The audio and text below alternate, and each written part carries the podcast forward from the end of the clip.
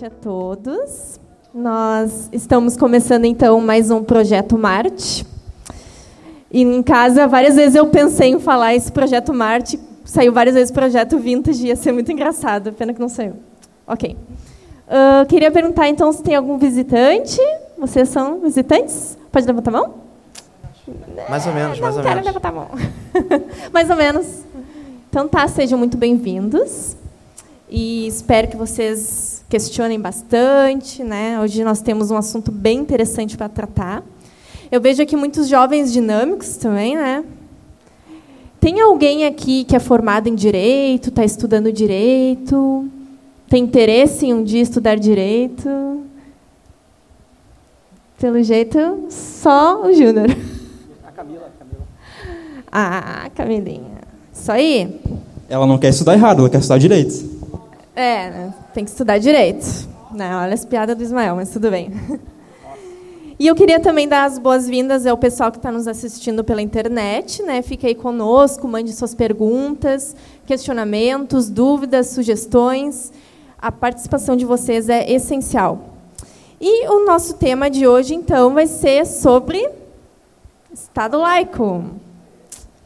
E eu gostaria, então, de apresentar a nossa mesa aqui. Mesa. E eu queria começar com o Daniel. Uh, o Daniel, como está na nossa descrição do Instagram, curioso, observador, questionador, comunicativo e carioca. Tem alguma outra característica para acrescentar? Ou essas estão boas? Não, não, tá tudo É tá bom. aí. Mais do que eu mereço até. Nós temos o Ismael também, guitarrista. Tem mais alguma coisa para acrescentar nas suas características aí? Além de narcotraficante também? É, essa aí não precisava comentar. Mas... Ah, sou casado com a Bianca, que está ali me assistindo. Hum, isso aí. E eu sou a Mariane, né? Não posso esquecer de me apresentar. Sou casada com o Everton, estudante, cristã, calvinista, por aí vai. E hoje nós temos um convidado especial aqui, fazendo parte aqui da nossa mesa, que é o Dr. Paulo Júnior. Azar! E eu gostaria, por favor, palmas para o Dr. Paulo Júnior. E eu gostaria que tu te apresentasse um pouco, ah, fala um pouco assim do que tu estudou, como é que é o teu trabalho. Te apresenta um pouco para o pessoal. Bem, boa noite. É um prazer estar aqui no Projeto Marte como convidado.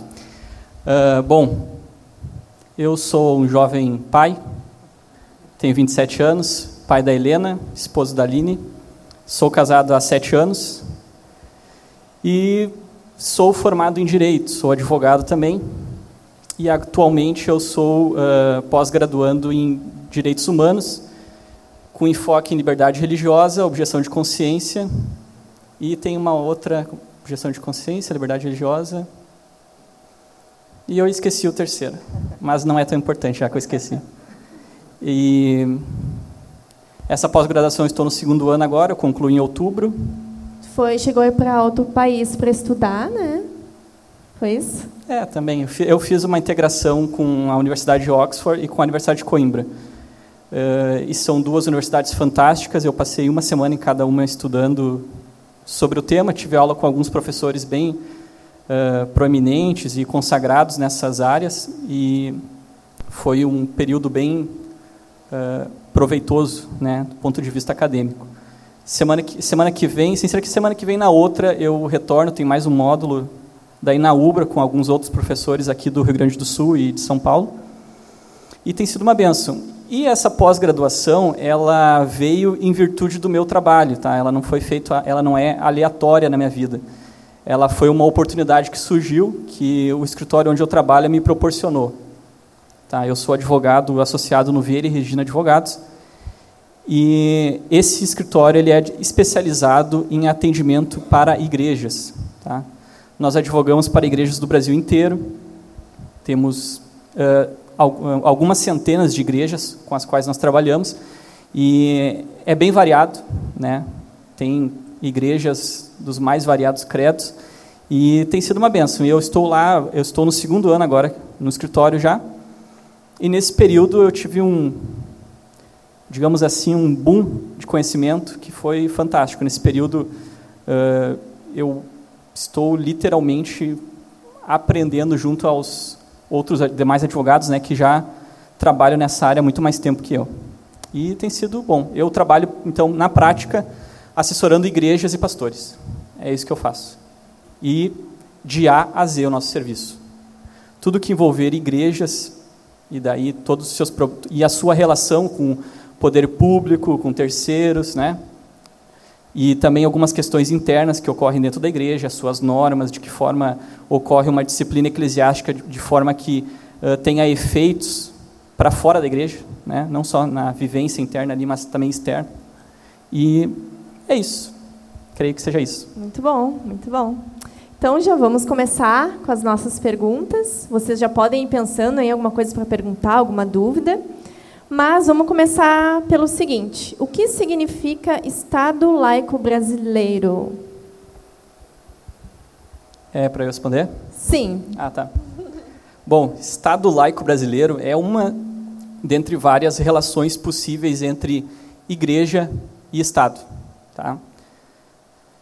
Então, a laicidade ela é apenas uma dentre várias opções possíveis que um país faz. Tá? Uh, as classificações elas são variadas. Dependendo do autor, ele vai classificar em mais de 20 possibilidades. Mas existem três mais básicas que são mais uh, tranquilas assim, e normalmente eles uh, concordam nessa classificação dividida em três, que é a primeira, a confusão, você não entende o que é Estado, o que é igreja. Segundo é união, você consegue enxergar o que é igreja e o que é Estado, mas eles estão unidos. E terceiro é separação, tá? que dentro da separação existem algumas outras formas, mas algumas subdivisões, e uma delas é a laicidade como nós conhecemos no Brasil.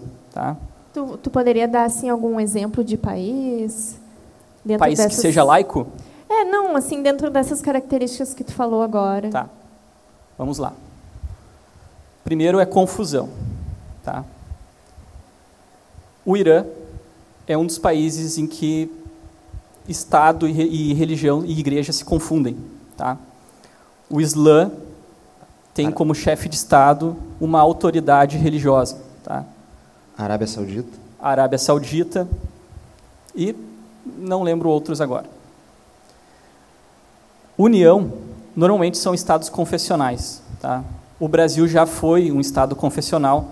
Nós já tivemos a religião católica como religião oficial de Estado, então era uma união entre Estado e Igreja, inclusive com o Estado uh, nomeando alguns cargos dentro da Igreja Católica no Brasil. Nós temos também atualmente a Argentina, que tem como religião oficial o catolicismo ainda, e o principal, de, eh, dentre esses exemplos, confessi estados confessionais, nós temos a Inglaterra com o anglicanismo. Tá? Agora, de união, esses, o de união, né? Eu falei confusão, união, separação. Separação, nós temos dois principais, duas principais subdivisões, que é a, o laicismo e a laicidade. Tá? O laicismo, ele tem uh, como principal exemplo a França. Tá? E isso ficou, foi uh, implementado e reforçado e, e, e, enfim, e sedimentado ao longo dos anos a partir da Revolução Francesa, tá?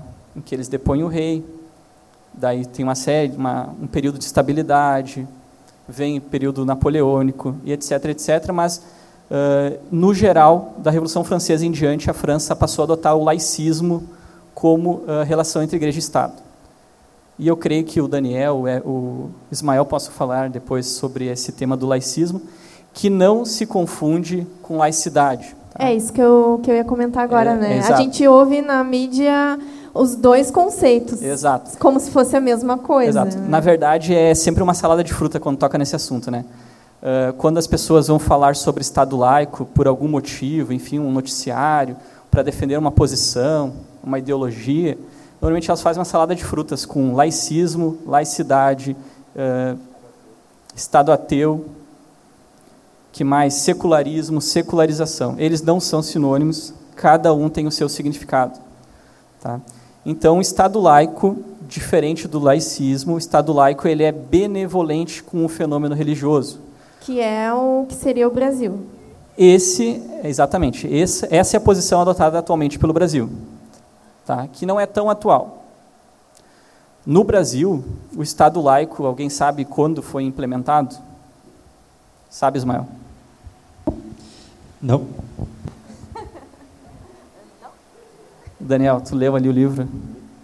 Não, tá, vou chutar. Tá, beleza. Se eu falar, vou chutar. Tá. Bra- 1891?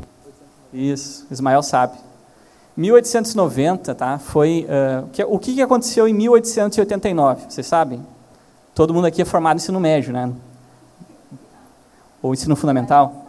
O que, que teve, Daniel? Não lembra? 1889 foi a proclamação da República, tá? Então é o fim da monarquia. E no ano seguinte, tá? No ano seguinte é é promulgada uma lei eh, que é a Lei 119A de 1890. Tá? Essa lei foi a lei que rompeu com a religião oficial do Brasil, que era o catolicismo. Tá? E só para fim, pra fins de curiosidade, essa lei está em vigor até hoje. O que, que diz mais ou menos na lei, tu lembra? Ela, enfim, ela consagra, em linhas gerais, a liberdade religiosa ampla. Tá? Por quê? Porque no período monar eh, da monarquia, como a religião católica era oficial, as demais religiões elas até eram toleradas, mas só elas só poderiam se manifestar o fenômeno religioso só poderia ocorrer da casa para dentro, sendo vedado a exteriorização do templo. Então, por exemplo, a nossa placa que identifica a nossa igreja vintage seria proibida durante a monarquia. Não poderia, exceto se isso aqui fosse uma igreja, um dos templos da igreja católica. Tá? Então, o fenômeno religioso que não fosse católico estava relegado à esfera privada, né? do seu, da sua cerquinha para dentro, sem nenhum tipo de exteriorização também na, no ambiente público. Tá? No ambiente público, só católico, porque é a religião oficial. Em 1890, com, a, o decreto 119A, e é interessante porque a primeira, a primeira Constituição pós, pós-monarquia é 1891. Ou seja, eles tinham uma preocupação muito grande com a questão da liberdade religiosa já naquele tempo. Porque eles promulgaram em 7 de janeiro, se não me engano, o decreto 119 consagrando a liberdade religiosa ampla, que não existe, não existe mais religião oficial, o Estado não intervém no fenômeno religioso, ou seja, ele não vai mais nomear os líderes religiosos dentro de cada confissão de fé, enfim. E as pessoas são livres para exercer a fé no espaço público ou privado, tá? Então, de lá para cá, e depois, na, no ano seguinte, com a primeira Constituição do período republicano, 1891, de lá para cá nós tivemos sete constituições, se eu não me engano, tá? E somente uma, uma Constituição de lá para cá, que foi a de 1937, restringiu de, algum, de alguma forma a liberdade religiosa. Isso aí eu creio que o Daniel tem algo a nos Getúlio falar. Vargas, né? Isso.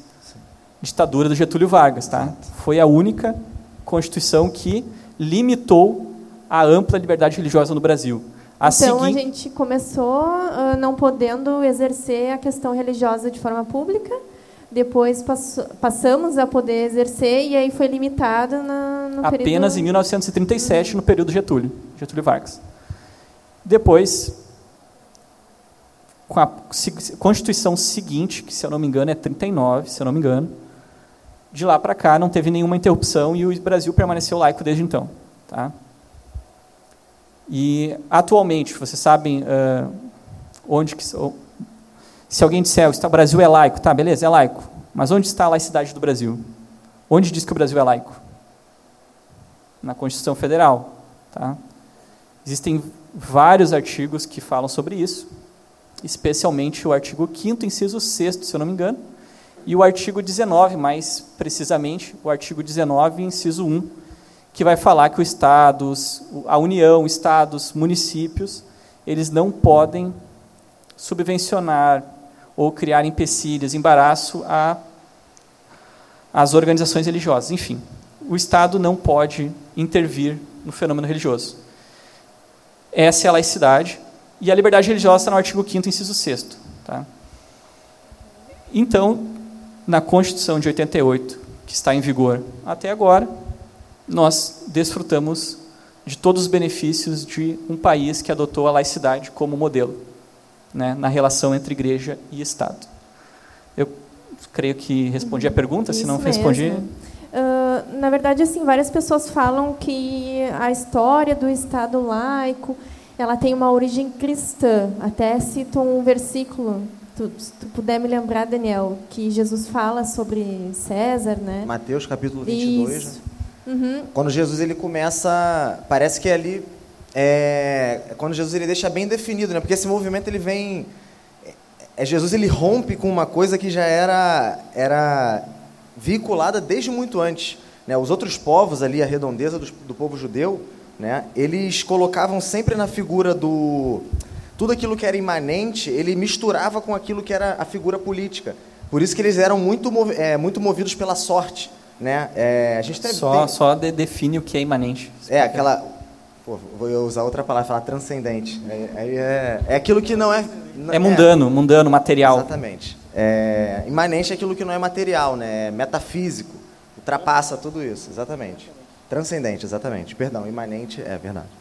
Então eles colocavam, até naquele vídeo que a gente deu uma olhada aí durante a semana na internet, o, o comentarista ele diz, né, cita o Game of Thrones. Eu não vejo essa série, mas a- acho que o exemplo que ele usou foi muito bom, que ele mostra que o cara quando ia ser julgado por algo do qual ele era culpado, ele invocava uma luta para que se ele perdesse a luta, beleza, eu sou culpado pelo que eu fiz. Se eu, ganha, se eu ganhar a luta, eu sou inocente.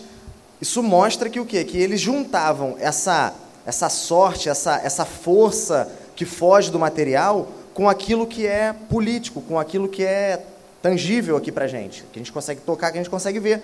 E de forma que, se ele de fato fosse aquele que tem o poder sobre todas as coisas, algo lá de cima iria ajudar ele, ele iria sair vitorioso, inocente, seja lá o que for. Jesus, quando ele fala que dá a César o que é de César e a Deus o que é de Deus, ele está mostrando que existe uma separação e não uma união como esses povos faziam antes, que davam à figura política todo o poder político e religioso, que acabava sendo aquela.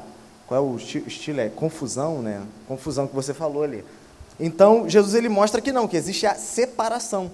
Né? E dali em diante você vai ver Paulo citando isso em Romanos capítulo 13, Pedro citando isso em alguma das cartas dele, sempre mostrando que a gente deve ser fiel, sim, né, a Deus em primeiro lugar. Pedro fala isso em Atos capítulo 5, que importa servir primeiro a Deus do que aos homens, porém sempre obedecendo às é, autoridades humanas, mostrando que existe de fato essa separação entre aquilo que é metafísico, transcendente, é, está acima de nós, vamos dizer assim, para aquilo que é secular, material, é, tangível por cada um de nós. Isso acho que vai dar um, um boom, né, dar um start dar, e, e oferecer munição para muita gente que vem depois. Lutero ele vai falar sobre a, a ideia dos dois reinos, em que ele diz que existe ali, bem parafraseando, né, o reino de Deus e o reino secular, onde é necessário que exista essa autoridade né, do mundo veiculado, normal, secular, para que pessoas que não são guiadas pelo Espírito sejam contidas. Porque ele fala que dentre mil nós seríamos possíveis encontrar uma pessoa que de fato é um cristão verdadeiro. Então isso seria impossível você viver sem essa, essa, essa lei secular que segurasse as pessoas que não são guiadas pelo Espírito, ou seja, não são levadas à justiça. Né? E algumas outras pessoas mais, se eu não me engano, Calvino fala disso também. E a reforma protestante, como querendo ou não, né, ela, ela dá um. Não é nem um empurrão, né, ela bota num foguete e joga isso lá para o espaço. Né, ela, ela realmente acaba com toda essa. Junto com também, né, não posso. De um jeito diferente, mas também contribui. O Rousseau, né, o materialismo dele ali, o iluminismo também cria essa separação, mas assim, mais para a maneira como a gente vive no Brasil, como a gente gosta de viver no Brasil, inclusive, né? É, a reforma protestante contribuiu muito para isso. Mas Jesus começa com isso, sim, lá em Mateus capítulo 22. Não posso dizer que ele fala, ah, Jesus fundou o Estado laico. Não. Mas ele mostra que existe uma separação, sim, entre aquilo que está ligado ao divino, né, que seria a igreja, e aquilo que é secular, É, que seria a- ele- o Estado. ele deixa claro qual deve ser o relacionamento entre igreja e Estado. E graças a Deus por Deus, e porque a Bíblia e os, os escritos dos apóstolos, eles serão muito importantes para a igreja desde o século I. Por quê? Do século I ao século IV, V, o que, que acontece com a igreja cristã, com a igreja primitiva? Tem o Império Romano, que foi uma das forças mais poderosas que o mundo já viu, e eles são tolerantes com a igreja. Não, né? Pelo contrário. Nesses cinco séculos, nesses cinco primeiros séculos, a igreja é duramente perseguida. Períodos com maior, com menor grau de perseguição. Mas quando estava mais tranquilo, tu morria se não negasse Jesus. Basicamente isso. E quando estava, quando a coisa apertava, tu podia ser denunciado pelo teu vizinho. Então, ou agia que nem um agente secreto ali, se reunia escondidas, né? mas corria o risco. Daqui a pouco alguém denunciava para o Império Romano, pum, acabou tua vida. Não, eu- Pois não, pode falar. Eu diria até que, além de dar essa semente inicial para o pensamento de como, de como pensar a relação da igreja e do Estado, Jesus lança essa semente. Né? E, só que, além de fundar essa ideia, de ser o precursor dessa ideia, eu diria que, até mais importante do que a laicidade do Estado, é uma, essa é uma semente de uma ideia contra o totalitarismo. Porque acontecia essa perseguição nos primeiros séculos contra a igreja cristã. É, primeiro ela era tolerada, depois ela passou cada vez mais a ser a, a se acirrar mais essa perseguição contra a igreja, até que passou uma perseguição ativa. Não era só mais tipo assim, ah, se ele fosse denunciado, se ele fosse pego faz- fazendo alguma coisa. Agora passou o império procurar esse tipo de gente para poder exterminar com elas. Isso só aconteceu porque na figura de César é, estavam concentrados tanto aquela pessoa humana de um, de um legislador quanto a pessoa divina, que era, que era aquela que tinha o direito de decidir quem iria viver ou quem iria morrer, ou quais nações iriam perecer e quais iriam se levantar. Então, ele se achava na posição, se achava no direito de poder decidir sobre a vida dos homens. E quando a gente separa o poder religioso do poder eh, secular, tu tem o poder secular muito limitado para não fazer esse tipo de, não poder praticar esse tipo de, de ato eh, megalomaníaco, né, de se achar um deus e poder ser um totalitário maluco. É interessante, né, porque a igreja, a igreja primitiva, ela passou por duas fases. A primeira, ela teve que entender de que forma ela deveria se relacionar com o Estado, e basicamente era não negar a sua fé e morrer nas mãos do Estado, né, porque o Estado não permitia eh, outra eh, essa nova religião que surgiu então, que era o cristianismo. E num passo seguinte, no, no século V, com a conversão de Constantino em diante, o império começa a se cristianizar. E daí, é- daí a igreja tem o seu segundo grande eh, desafio, que é o que fazer quando o Estado é favorável. Quando o Estado começa a beneficiar a tua igreja. Isso gerou muita tensão, né? Muita, muita, muita tensão. Por quê? Porque muitos pais da, ig- ah, pais da igreja não, mas muitos crentes naquela época sucumbiram às regalias de um governo civil oficialmente cristão. Tá? Enquanto outros permaneceram firmes na sua fé, adorando somente a Deus. Porque o que aconteceu? A ah, alguns, ah, nos cinco séculos que seguiram de Império Romano, pós ah, Jesus Cristo, vários Césares eles exigiram adoração, eles instituíram a adoração de César. Então, quando tu coloca César como uma divindade, como alguém que deve ser adorado, ele está no lu- lugar de quem? De Deus. Então, se tem algum, grupo de pessoas que se eh, chamam uns aos outros de irmãos, se juntam aos domingos para adorar um, ca- um carpinteiro que foi crucificado, comem a carne e bebem o sangue dele ainda para lembrar disso. Então, o, o Império Romano queria exterminar E aquela nova fé. diziam, casam com as suas irmãs. Isso. Fica meio estranho mesmo. se tu não tem maiores informações e te falam de um grupo que eles se casam e têm filhos com as irmãs, Se comem reúne- carne, Se reúne à luz de velas. Comem carne de um cara que, que foi crucificado, bebe o sangue dele. Pô, Seus cultos são nas catacumbas, no meio dos cemitérios, de madrugada. é algo meio tenebroso, sinistro. É meio estranho. Então a gente pode dizer que o Estado laico ele tem influência cristã. Na verdade, como eu estava mandando, mandei um áudio aqui para o pessoal do Projeto Marte antes de vir, ah, é, com certeza, tá. É interessante que aqueles que evocam o argumento de Estado laico para querer banir o fenômeno religioso do espaço público, por exemplo, ah, não gosto, sei lá, não gosto do Cristo Redentor lá no Rio de Janeiro. Que Quero que o que- Bolsonaro orou ali quando estava O tomando... Bolsonaro orou depois que foi Estado empossado. laico, Estado O Bolsonaro laico. orou no dia que foi, sabe, ficou sabendo que foi eleito, né? Orou em rede nacional. A Globo transmitiu, se não me engano. E aí o que a gente via nos ah, comentários, às vezes, do Facebook, era mas que absurdo, o Estado é laico. É interessante que as, a, quem evoca esse tipo de argumento, e a gente sabe com que intenção eles fazem isso, é interessante porque esse argumento é, só é possível dentro de, uma, ah, de, uma, de um país, dentro de, uma, de um Estado que foi fortemente influenciado pelo cristianismo. Tá? Por quê? Não existe Estado laico, e isso é uma tese de doutorado de uma professora chamada Natami, tá? ali de Santa Catarina, que ela fez a- o doutorado dela no Brasil e Itália, e é fantástico o trabalho dela, e ela falou sobre essa questão de que a eu não lembro se era democracia ou se era liberdade religiosa, eu não vou mentir. Então é um é mais ou menos nessa toada, nessa pegada, mas ela sustenta na tese dela de doutorado que só é possível nos países em que há uma forte tradição judaico-cristã. Ou seja, países que não têm na sua história uma influência judaico-cristã não conhecem laicidade estatal, não conhecem ampla liberdade religiosa. E só para constar, todo mundo que critica a liberdade religiosa no Brasil, saiba, o modelo que o Brasil adotou e a forma que o Brasil, enquanto Estado, se relaciona com o fenômeno religioso é um dos principais, é, é, digamos, eu diria que é o principal modelo para o mundo. O Brasil é muito plural, o Brasil é muito benevolente com o fenômeno religioso. Tá?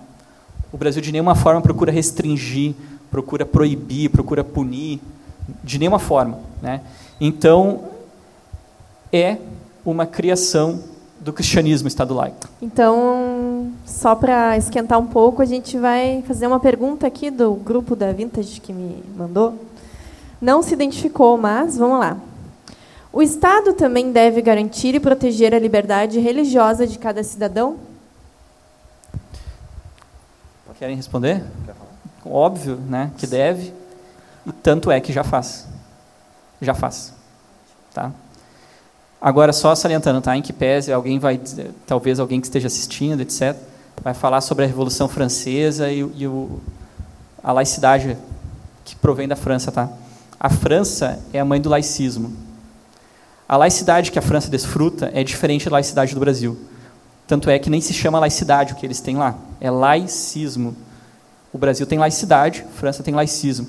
Querer comparar França com o Brasil é inviável. Por quê? A França proíbe, por exemplo, que tu saia com uma camiseta escrito Jesus. Tá? Por quê? Porque no laicismo, a religião é algo que tu faz da porta de casa para dentro. Laicidade não. Laicidade eu faço onde eu estiver.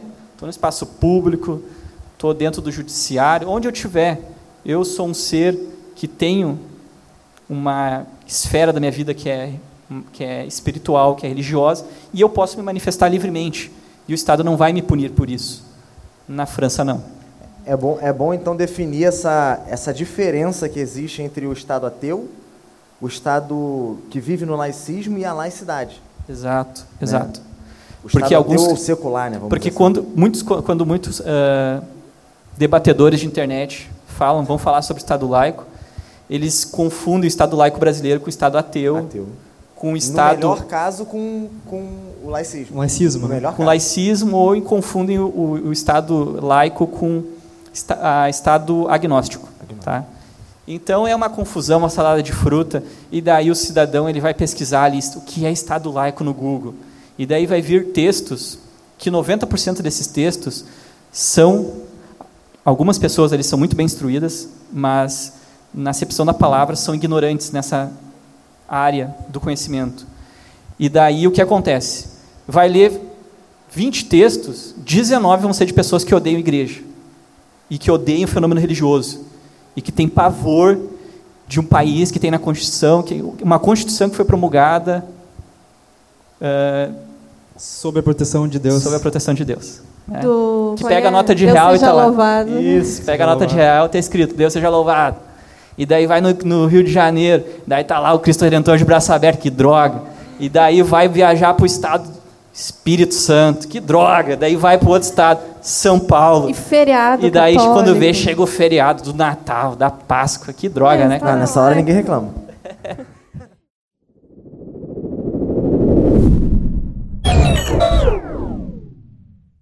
Eu queria retomar uh, um assunto que passou um pouco batido, né?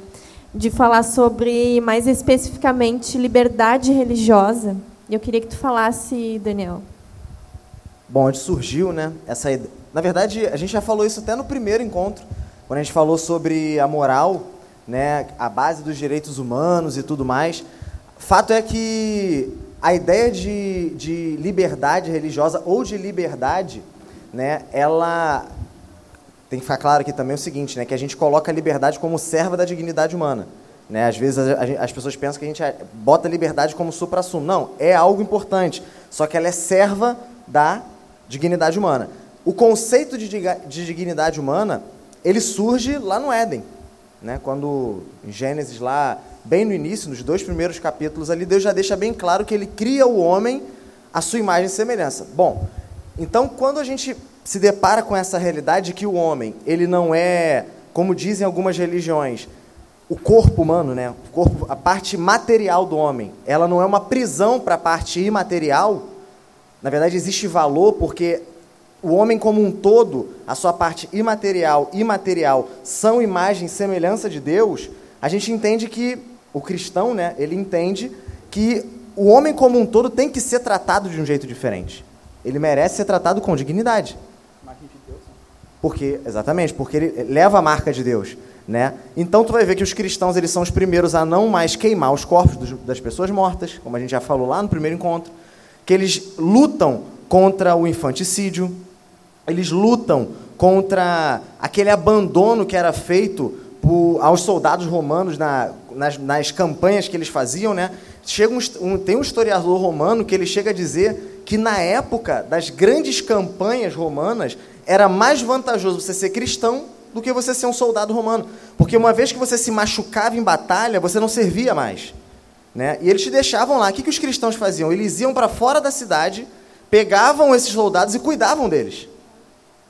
Né? Então, você vai ver que os primeiros a perceberem isso, por conta do que já foi ensinado lá na lei de Deus, no Pentateuco, vamos dizer assim, eles tratam o homem de um jeito diferente, tratam o homem de um jeito digno. E por isso, né, bebendo dessa fonte, né, lá na frente, lá na frente, os reformadores, eles vão entender o seguinte, cara, a gente precisa que o homem ele seja livre.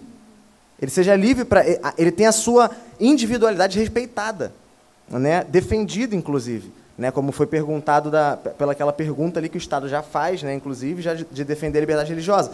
Então a liberdade religiosa, como algumas outras liberdades, estão dentro desse pacote, né? De você defender isso porque o homem é a imagem e semelhança de Deus. Então, querendo ou não, quando a gente, quando alguém me falar de, isso agora eu falo para todos aqui, né? Quando alguém me falar contra o crente sobre Estado laico, na verdade a gente deveria falar assim, filho, espera um momento. Nesse assunto aqui, tu, eu, você tem que sentar e ouvir o que eu tenho a dizer, porque quem cria essa bagaça são os cristãos, né? É bem interessante essa questão que falou da dignidade da pessoa humana porque isso eu aprendi com o Dr. Tiago lá no escritório, foi bem interessante. Por que, que vocês falam em dignidade da pessoa humana? Por que, que parece não é uma só... coisa meio mais, isso aí parece redundante, como exato, assim, pessoa humana? Exato. Acreditem se quiser. Se é a dignidade da pessoa, a pessoa não é humana, qual foi o único não humano que pisou aqui na Terra? Jesus. Jesus Cristo. Deus encarnado. No credo de Nicéia, quando estavam a igreja estava discutindo sobre a divindade e a humanidade de Cristo, a partir de então eles tiveram que fazer uma diferenciação entre pessoa divina e pessoa humana. E, e daí o que acontece, por exemplo, eu pós-graduado em direitos humanos e se eu falar em determinados meios da nossa sociedade, não, estou estudando direitos humanos, ah, vou me abraçar, não, tu é dos nossos, né? Jogar uns confetes, ah, tá louco. Uh, só que, e, tipo assim, é algo como se fosse algo totalmente dissociado da fé, da, da, da religião, da teologia, né? E não é, não é. Nós só falamos em dignidade da pessoa humana, isso é um princípio, né? E que ele ficou, por exemplo, come, começamos a ter mais elementos jurídicos, enfim, em relação à dignidade da pessoa humana, que depois redundou, desagou nas liberdades, liberdade religiosa, inclusive, a partir da Segunda Grande Guerra, tá? Liga das Nações, depois a ONU, e de lá para cá foram diversos diversos documentos uh, que colocam algumas uh, alguns direitos mínimos do homem, né? Então, por quê? Porque o homem tem uma dignidade que é própria, que é natural, que é inata, que o homem nasce com ela. Então, uh, visto os horrores da Segunda Guerra Mundial, né, visto que o nazismo posteriormente o socialismo na Rússia, né? E o fascismo na Itália fizeram, né, deixaram como herança para o mundo as atrocidades que foram cometidas contra diversos grupos étnicos, contra diversos povos. Visto esses horrores, o mundo ficou em choque, tá? Nós já estamos aqui, eu acho que uns 80 anos já desse momento histórico, né? E então nós estamos perdendo um pouco disso. Tem um documentário muito famoso nos Estados Unidos que é 180 e que alguns até imaginam que é, vem daí o, cento, o Vintage 180, mas não, né? Mas é bem interessante. Porque esse cara ele sai nas ruas dos Estados Unidos perguntando, ele mostra uma foto do Hitler e pergunta para as pessoas: "Você sabe quem é?" A maioria não sabe. Estados Unidos. A maioria não sabe. E daí ele fala: "Não, esse aqui é o Hitler." Não, pá, ah, agora eu sei, agora eles lembram. E daí, ah, o nome dele. E daí ele, ele relata, enfim, daí, daí ele pergunta às pessoas: Tu acha que ele estava certo? E várias pessoas responderam: Sim. Bom. Poxa. Enfim. Então, uh, nós estamos vivendo em tempos muito atípicos, em que as pessoas se tem uma noção de que, como nós temos acesso a um grande número de informação, todas as pessoas detém todo o conhecimento possível. E o Isso. que mais tem a gente opinando e querendo dizer. Não, o que falar... mais tem na internet é autoridade, né? É. Todo mundo uma, é autoridade. Uma coisa interessante aconteceu até comigo isso. Lá na, onde eu me formei, né, antes de vir morar aqui no Rio Grande do Sul, eu tive o prazer de fazer minha, o meu TCC sobre é, a reforma protestante e, os, e as consequências dela para o mundo ocidental, né? E, claro, né, como, como é muita coisa, eu tive que simplesmente ele fazer só um, um arremate mesmo em cada, em cada tópico daquilo que a gente chama do, da vida social. Né? E quando eu fui falar sobre essa questão da liberdade, da liberdade individual, eu lembro que o, o meu orientador ele me, ele me orientou né, a falar o que durante a apresentação? Falar assim, se, tu, se hoje vocês podem ser da Umbanda, vocês podem ser espíritas, vocês podem ser, sei lá, é, ateu. testemunho de Jeová ateu, é porque a reforma protestante aconteceu com base, né, os pensadores dela que jogaram ela para frente, com base nessa, nesse ponto da dignidade humana. Ou seja, a gente pode chegar até o ponto de, de afirmar que não é porque Deus existe que é possível a gente ter essa, esse entendimento da dignidade desaguando na liberdade. É porque Deus é, é o Deus que é. Entendeu? É o Deus pessoal é o Deus onipotente, é o Deus relacional. Entendeu? Então, somente, então a gente pode dar mais um passo. Somente o Deus cristão é um Deus que dá de fato base sólida para a gente poder ter um Estado democrático de direito. com todas as suas liberdades garantidas e, e mantidas. Né? Muito bom.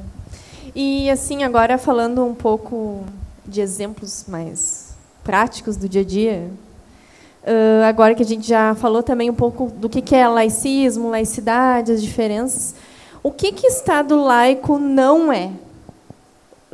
dando um exemplo.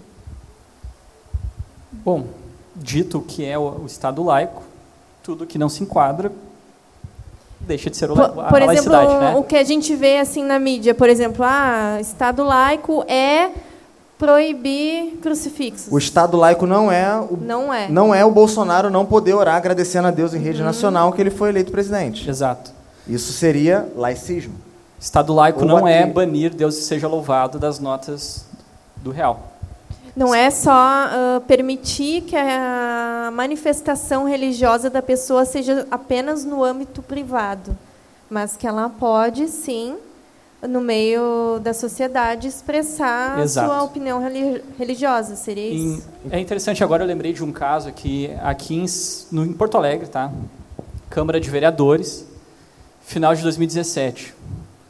Por um acaso, o vereador era do PSOL e quis, né, enfim, as circunstâncias da vida, que ele apresentasse um projeto de lei para obrigar as repartições públicas municipais a retirarem qualquer símbolo uh, religioso. Tá? E daí, recentemente, uh, enfim, a mídia tomou conhecimento, saíram algumas, algumas manchetes, e daí, uh, enfim, nós temos vereadores crentes, tá? E não só protestantes, nós temos vereadores que são católicos e são católicos raiz mesmo, né? É católico Nutella. E que se ergueram a voz contra esse tipo de coisa, enfim. E até porque é uma bobagem, tá? Uh, com todo respeito, mas quem levanta esse tipo de coisa. E eu depois eu queria que o Daniel e o Isma falassem sobre imunidade tributária das igrejas, explicassem por que da imunidade. Mas quem levanta esse tipo de, de, digamos assim, polêmica, ah, ele é polêmicozinho, ah, como ele é inteligente, olha só, como ele é descolado, ele questiona, ele não aceita as coisas, ele luta contra o sistema. Ele quer que tirem os, os símbolos religiosos. Mas tá? isso não seria um desrespeito para quem não crê? Desrespeito é tirar os símbolos religiosos, tá? Explico por quê. Os símbolos religiosos, eles estão mais do que... É assim, ó, sinceramente, Quantos aqui conhecem alguém, ou alguém que conhece alguém que conhece alguém, que se converteu ao catolicismo porque tem um crucifixo na sala do STF? E a TV Justiça transmite as sessões. Porque do... tem, uma, tem uma Bíblia na bancada ali. Exato. Quantas pessoas se converteram ao catolicismo, ao cristianismo, porque tem um crucifixo lá? Quantas? Eu não conheço ninguém. Quantos se converteram ao cristianismo porque fizeram uma estátua do Cristo no Rio de Janeiro? Eu não conheço ninguém. Quantos se converteram que está escrito nas notas? Deus seja louvado. Eu não conheço ninguém. Vai, daí eu vi essa nota aqui, Deus seja louvado e me converti. Não conheço. Beleza. Talvez alguém conheça, talvez daqui a pouco apareça alguém aí, mentiroso, que vai dizer que se converteu porque viu isso aí. Mas enfim, eu, eu falo isso porque eu queria trazer aqui um caso bem curioso que aconteceu no Brasil e não, não poderia ocorrer em outro estado da federação que não fosse o Rio Grande do Sul, né? Até porque nós temos aqui uma, uma, um histórico de sermos precursores e, e, nós somos pioneiros e não sei o que, estado quebrado, né? mas somos pioneiros em, em fazer sei lá o que, enfim. 2012, tá? Eu vou ler aqui quem entrou com o pedido porque é bem interessante, porque daí eu... isso aqui é uma decisão do CNJ que eu tenho aqui, tá? Conselho Nacional de Justiça, enfim, e que julgou em 2016 uma questão que em 2012 ocorreu aqui no RS. Tá?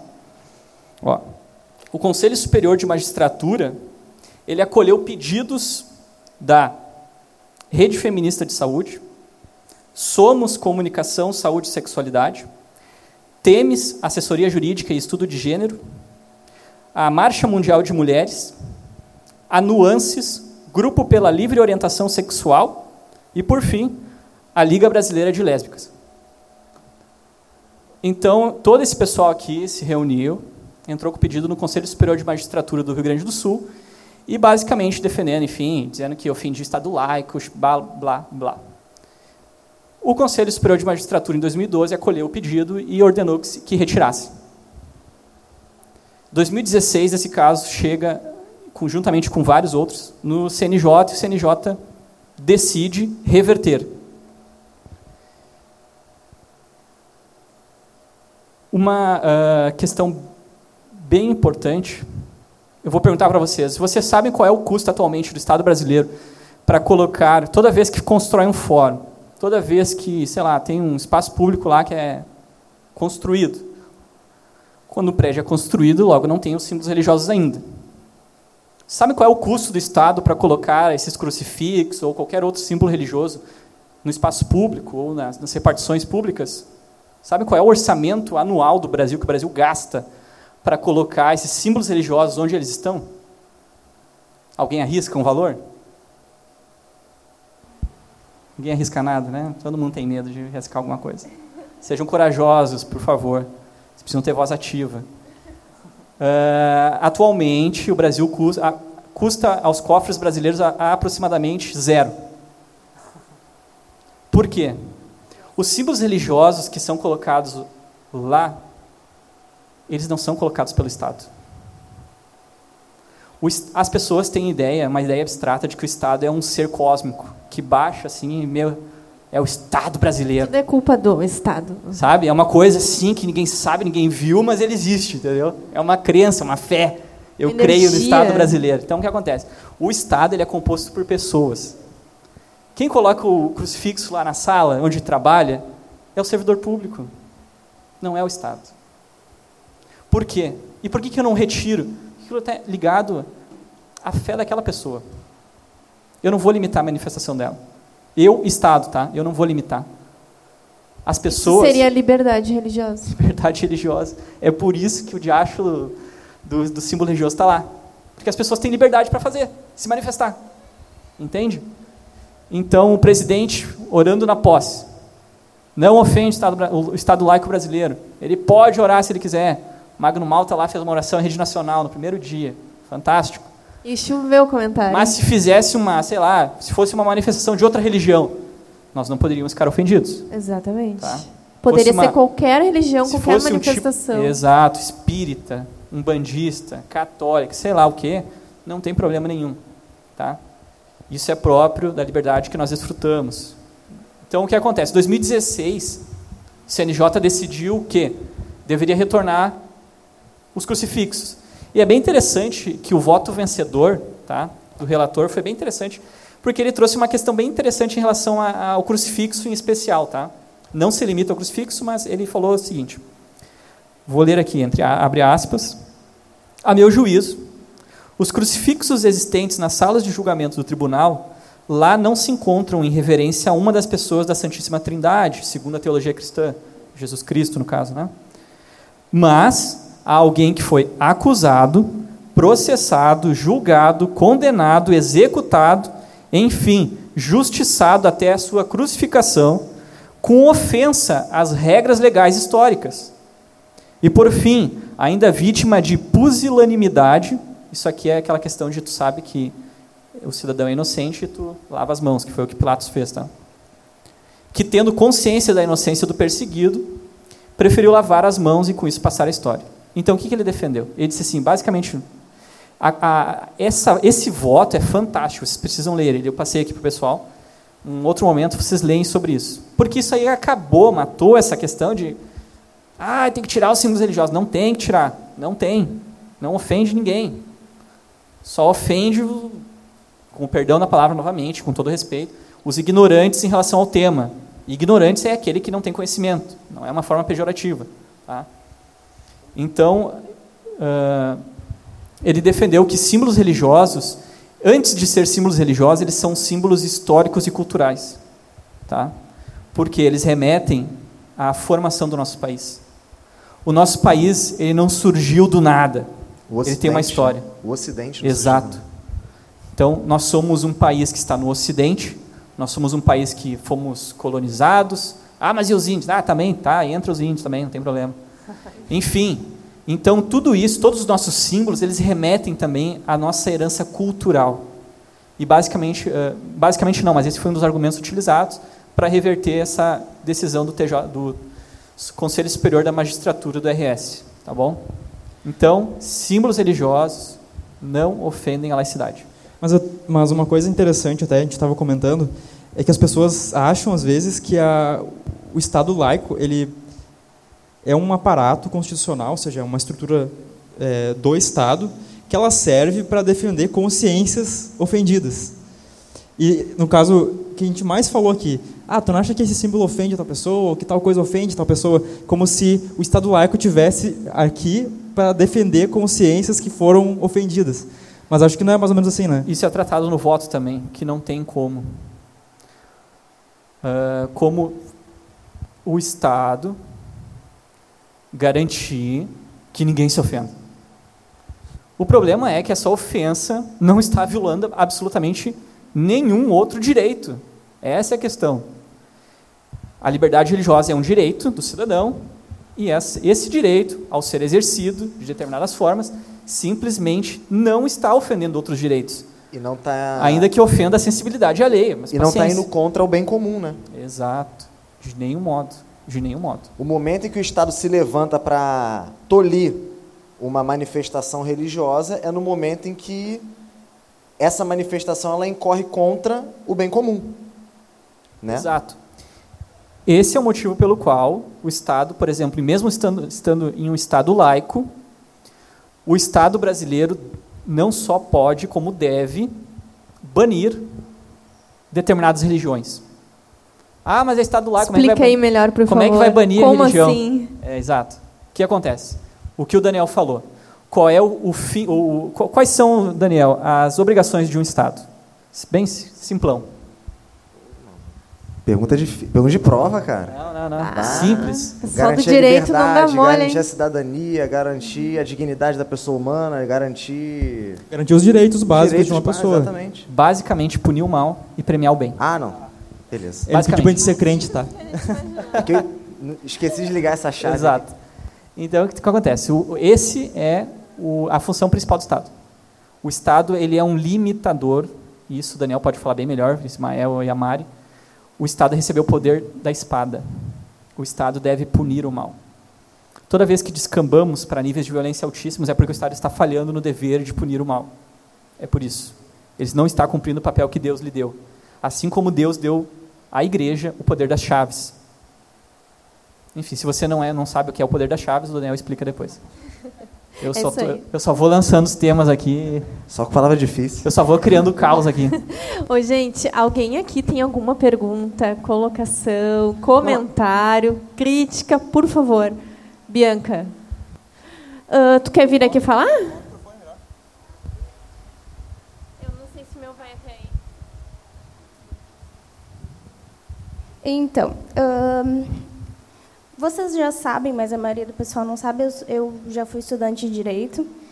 E uma vez, uma professora minha de Direito Constitucional uh, explicou a respeito de uma decisão, eu não me recordo se é do STF, mas algo relacionado ao caput da Constituição, que eu acredito que seria interessante o PJ comentar, se puder.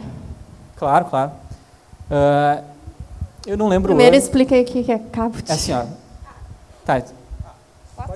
O caput da Constituição é a introdução ali, é a... o preâmbulo, não é? O preâmbulo é a introdução à Constituição, que fala sobre a proteção de Deus. Ok. Ficou mais fácil o preâmbulo. É, você sabe o que é preâmbulo, né? Preâmbulo é, é aquilo, aquilo que, vem antes do âmbulo. Nossa. Vamos encerrar aqui, pessoal. Foi um prazer. Bom, bom vamos lá. É, bom, no, no, preâmbulo da nossa Constituição está lá, foi promulgado sobre a proteção de Deus, né? Ok. O STF julgou em determinado momento, eu não lembro o ano, se me perdoem, mas nós estamos na geração Google, vocês pesquisem aí, eu não vou pesquisar, falar, dar as mortas para vocês. Então, o STF já se pronunciou sobre esse tema, enfim, pelo mesmo, ah, queremos tirar o nome, a palavra Deus do preâmbulo da Constituição. E daí o STF decidiu o seguinte: preâmbulo vem antes, como Ismael brilhantemente destacou, e ele não integra a Constituição. então ele não ofende a laicidade, e não só por esse motivo. Tá? Ele não foi retirado de lá, por quê? A Constituição, guardem, guardem esses meus belos argumentos aqui, horríveis, não, mas... Uh, a Constituição, ela não surge do nada. Vocês sabem como é feita uma Constituição? Vou explicar rapidamente. É convocada uma Assembleia Nacional Constituinte, são eleitas pessoas representantes do povo representantes do povo para elaborar uma nova constituição uma nova constituição só, só o Brasil ele tem um histórico péssimo nessa área tá Via, os Estados Unidos está com a sua constituição intacta desde a sua uh, independência e assim muitos outros países não têm uma, um histórico de ter uma constituição a cada tanto tempo a nossa atualmente está com sei lá uns 30 anos se não me engano né 31 agora em 2019 Uh, e isso é pouco tempo para uma Constituição, tá? A Constituição é para durar uma eternidade. Tá? A Constituição, por quê? por quê? A Constituição ela dá um norte, enfim, regulando uh, o país. Enfim, o está, uh, e a, a Constituição é formada por pessoas. Pessoas se reúnem e elaboram uma nova Constituição. E aquela Constituição vai dizer quais são os direitos dos seus cidadãos, quais são os deveres, quais são os objetivos do Estado, etc, etc. Tá? como ele vai fazer isso, quem vai financiar, de onde vai vir o dinheiro, né, qual é o, a função do presidente, qual é a função de um governador. Isso é a Constituição que regula. Tá? E é o documento, uh, juridicamente falando, mais importante do nosso país. E o STF decidiu o seguinte: essa Constituição é feita por pessoas. E as pessoas não têm como, ah, eu vou entrar aqui para fazer a Constituição e vou deixar do lado de fora ali a minha fé. As pessoas os legisladores que se reuniram para fazer a Constituição de 88, eles eram pessoas que tinham uma fé, e essa fé não podia ser ignorada. Tanto é que eles elaboraram um texto em que citava Deus, mas agora, que Deus eles citaram? É o Deus cristão? É o Deus hindu? É o Deus. Entende? Então, a Constituição foi promulgada por pessoas que foram eleitas para isso, e eles decidiram, acharam por bem, promulgá-la sob a proteção de Deus. Invocaram a proteção de Deus e acabou. Ah, mas isso me ofende. Bom, paciência, meu irmão. Tanta coisa me ofende, nem por isso eu saio por aí ajuizando a ação. E, processando as pessoas. Enfim, isso mostra que os caras tinham a consciência de que acima do Estado está Deus né? Porque você evoca alguma coisa em nome de alguém sob a proteção de Deus. Exatamente, alguém que está acima de ti. Você Agora, não vai fazer. Exato. Posteriormente houve uma questão envolvendo ah, mas o e daí mais um estado inovador no Brasil, o Acre. Os ah, nem vou falar, mas enfim. E daí o, o Acre quis inovar. Porque daí o que acontece? Nós temos a Constituição Federal, Constituição da República Federativa do Brasil, de 1988, e após isso os estados teriam que redigir as suas próprias constituições estaduais. Beleza. Todos os estados, com exceção do Acre, reproduziram o preâmbulo e promulgaram as suas constituições estaduais sob a proteção de, eh, né, sob a proteção de Deus. O Acre inovou e não colocou Deus. Ah, diferentão. Beleza. Daí ajuizaram uma ação, enfim, discutiram. Ah, porque o Acre tem que colocar no preâmbulo o nome Deus, a palavra Deus. E o STF disse: não, não é necessário. Assim como os constituintes de 88 tiveram liberdade para colocar, e os estados também tiveram liberdade para incluir ou não, o preâmbulo não é de reprodução obrigatória nas constituições estaduais. Logo, se eles não quiserem colocar, não tem problema nenhum. Então ficou assim. Atualmente, o Acre é o único estado brasileiro, diferentão, que não colocou a palavra Deus na sua Constituição. Por isso tá? que é o Acre. Mas eu acho que também vale a pena ressaltar principalmente diante disso que tu falou agora, que basicamente só ofenderia o Estado laico se o aparato estatal, se alguma coisa vinda de cima, no caso do Estado, obrigasse alguém a fazer alguma coisa no sentido de se converter a alguma religião, ou pagar algum tributo religioso, ou, falar, ou fazer alguma coisa nesse sentido. É, objetar a liberdade dela no, no quesito religioso. Agora, quanto a abrir espaços no ambiente público para que as pessoas religiosas possam dialogar e colocar suas ideias como qualquer outra pessoa, isso não ofende o Estado laico. Aliás, é justamente isso que o Estado laico brasileiro uh, busca é, proteger e, e, instigar, né? Abrir o espaço público para demais pessoas, para as demais religiões conseguirem falar também. Exato. O Brasil ele é um, um povo fantástico e nós somos de uma pluralidade impressionante. E o Brasil adora, adora receber, nova, ah, incorporar novas culturas, novas comidas, etc, etc. Nós somos uma mistureba, né? Mas quando envolve religião, ah, daí eles querem extirpar o fenômeno religioso, então, assim, especialmente o cristão. Né? Pessoas podem ter as diversas culturas, mas se ela demonstra uma religiosidade, ela é quase como aquela um pessoa que não pode opinar. Classe. Seria. de segunda classe. Desqualificada. Não ela merece, não, não pode opinar por causa da questão religiosa dela. Ah, é porque você está com as lentes da sua fé, da sua crença, não pode opinar sobre isso. Você também está com uma crença, ainda que seja descrença. Porque até descrença é uma crença. Amém? Pode dizer Mas amém, amém. A... É? Timothy Keller. Fantástico. Então, uh, graça. E é interessante isso, tá? Porque é tão verdade que somente em sociedades, países com maioria cristã é possível desfrutarmos de ampla liberdade, tanto para ter uma religião como para não ter uma religião, que atualmente nós temos grupos organizados de ateus na Europa que estão dizendo assim: olha, nós não cremos em Deus, mas nós queremos que a sociedade continue sendo influenciada pelo cristianismo. Porque o que está vindo aqui não é legal para nós. Entendeu? O que, o, o, quando a Europa deixar de ser influenciada por, pela tradição judaico-cristã, o que, que, quem vai influenciar a Europa? Será que eles são maneiros? Será que eles vão implementar ou manter a liberdade religiosa ampla? Se eu não me engano, até o Richard Dawkins, né, que para quem não conhece, é um dos maiores militantes ateístas do mundo, assim, acho que é a figura mais conhecida entre os militantes neo-ateístas. Até mesmo ele falou, né?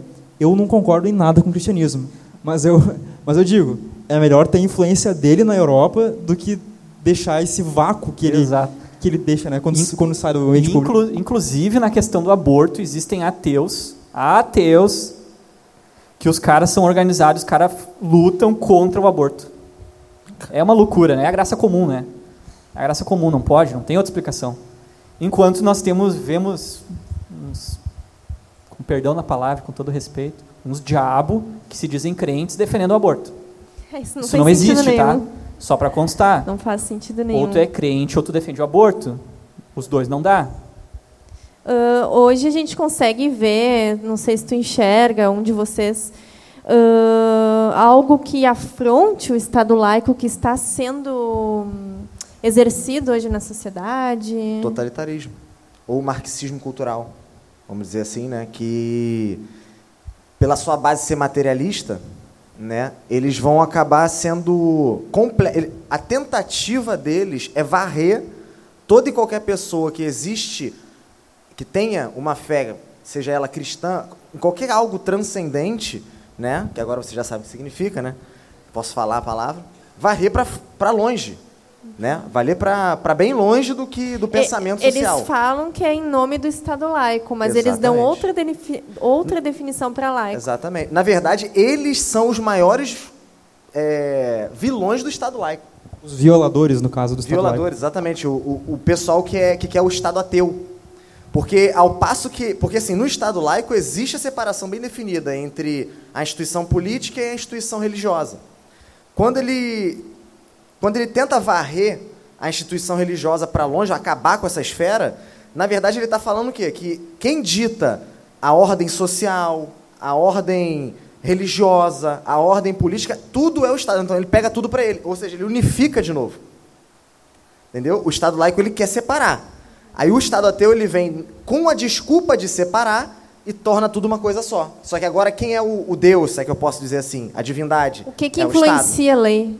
Né? O que, que exatamente. O que, que vai influenciar? Quem está por trás da lei? Os iluministas vão dizer que é a razão, né?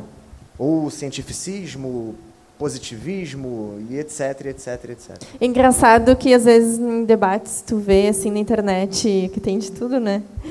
Aí pergunta assim, tá, mas o, como tu define o que é certo e errado? Aí muitas pessoas respondem assim, É o que está na Constituição, é o que a lei do, do país fala. Matar é errado porque está na lei. Se tu matar, tu vai preso. Mas uh, alguém escreveu a lei. E o que, que vem anterior à lei? O que, que influencia? A moral também, exatamente. Uh, e todos os sistemas morais, na verdade, eles dependem de algum tipo de norteio divino. Se não tiver um norte, se não tiver um, pensem assim, uma escada de valores, tá? Tu tem o valor máximo que é aquilo que vai guiar os demais valores que vão vir na hierarquia depois dele.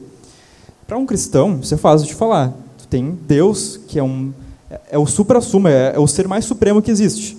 É aquilo que há de maior e que nós nos submetemos.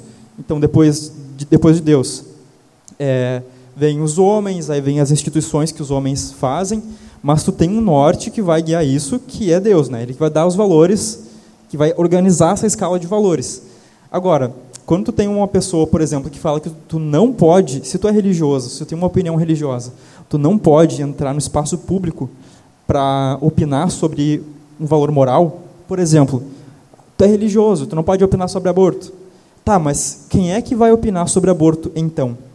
Alguma pessoa que tem uma, uma outra um outro norte, ou seja, uma outra divindade, e aqui não precisa ser uma religião uh, institucional, tipo assim, ah, a religião dos prolegômenos.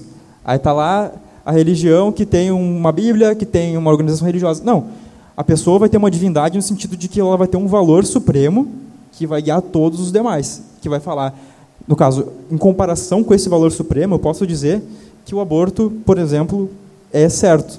Então Inclusive, sempre vai ter essa escala de valores. É, talvez até difícil um pouco das pessoas enxergarem, mas inclusive na questão científica, né? As pessoas pegam modelos científicos evolucionistas, sei lá, se pode se dizer, e a partir dali eles fazem um conjunto de praticamente querendo montar um mal moral, né? Exato. Eles acham que a partir da razão, a razão seria, portanto, é, para os racionalistas, né, o último valor, o último degrau que nós não podemos ultrapassar. E é ele que vai guiar todos os nossos valores. Só que o problema disso é que a razão, muitas vezes, vai nos guiar para ambientes ou para conclusões que o nosso sentimento moral, a nossa inclinação moral vai dizer que é errada, por exemplo. Entende? Então, tu precisa de um outro tipo de arcabouço, um outro tipo de estrutura que vai sustentar até mesmo a razão, porque a razão por si mesma não consegue se explicar. E esse que é o problema, né? Então, tu sempre vai ter essa escala de valores. Ou pode ser o Deus da Bíblia, ou pode ser a razão, ou pode ser alguma coisa vai ser. Aham. Uhum. A Tiburi, tá ligado? Sei lá, quem quiser, quem Digamos quer que, que a razão vença, né? E o Estado agora, a partir de agora, se tornou um Estado ateu. Porque a, a, pessoa, a partir do momento que compreendeu que é Estado laico, disse assim, ah, não é tão legal. Ah, é bem melhor Estado ateu, né? Vamos tirar Deus da equação. Coreia do Norte, Estado ateu, tá bom? Sabe o que, que eles creem lá no Estado ateu? Que o líder deles não faz o número dois. Nossa, bem melhor que o Estado laico. Por isso que não, tá creem, não cremos em Deus, não tem religião, mas eu creio que o cara não tem a saída. Por isso que é gordinho. É inacreditável, cara. Essa é a opção. Um estado ateu em que as pessoas acreditam nesse tipo de coisa. Porque tem o que acontece. Como é um estado ateu, o governo é Deus, assumiu o lugar de Deus, né? Na pessoa do seu governante. Logo, ele decide se tu vai ter acesso à informação, liberdade. Normalmente não tem, né? Por que, que o governante ele assumiria o lugar de Deus? Seria porque precisa de algo absoluto e inerrante? Seria isso, mais Exato, ou menos? e é o líder, né? É o líder, se torna o líder. O líder assume o papel de Deus em um Estado ateu, personificando o próprio Estado. Né? Isso é importante. Ele não é pelo fato de ser ele, mas pelo fato dele personificar o Estado. O Estado é único, o Estado é, o Estado é absoluto, o Estado é onisciente, sabe de Precisa tudo. Precisa de um pressuposto infalível. E aí se torna o Estado. Uma coisa que, eu não sei se todos que estão vendo a gente, todo mundo que está aqui percebe, mas esse aqui é o ponto, vamos dizer assim, ele é o ponto fundamental no, da, nossa, da nossa conversa, de tudo que a gente está falando aqui, né? Porque seria, a gente já teve experiências na história da humanidade em que Deus ele simplesmente foi colocado para escanteio e não foram experiências boas. Né? Na verdade, você vai ver que as maiores, os maiores de, democídios, né, que são é, é, a morte do próprio povo, aconteceram em, que, em, em lugares em que o Estado ele queria ser um Estado ateu. Entenderam? Na França você vai ver isso. Quanta gente, quanto francês não morreu nessa tentativa de varrer a, a, a religião, a manifestação religiosa para dentro das portas e não para fora, né? Na Rússia, a mesma coisa. Então, a gente já teve prova disso na humanidade. Como o Paulo Júnior citou, muito, cara, muito interessante esse, esse, esse documentário realmente. As pessoas elas simplesmente vão esquecendo. As pessoas simplesmente vão esquecendo. É, é, é, literalmente isso, elas esquecem. Né? E nós que batalhamos, né, que temos essa, essa batalha como um caminho que a gente deve seguir, a gente tem que sim chegar em rede, é, redes sociais, em, em, espaços públicos e falar que a melhor opção, não importa, não importa se a pessoa crê em Deus ou não, mas a melhor opção para a humanidade, isso já foi provado empiricamente diversas e diversas vezes, à custa de muito sangue derramado, a melhor opção é nós vivermos uma sociedade, pelo menos a sua moral guiada pelo conceito judaico-cristão.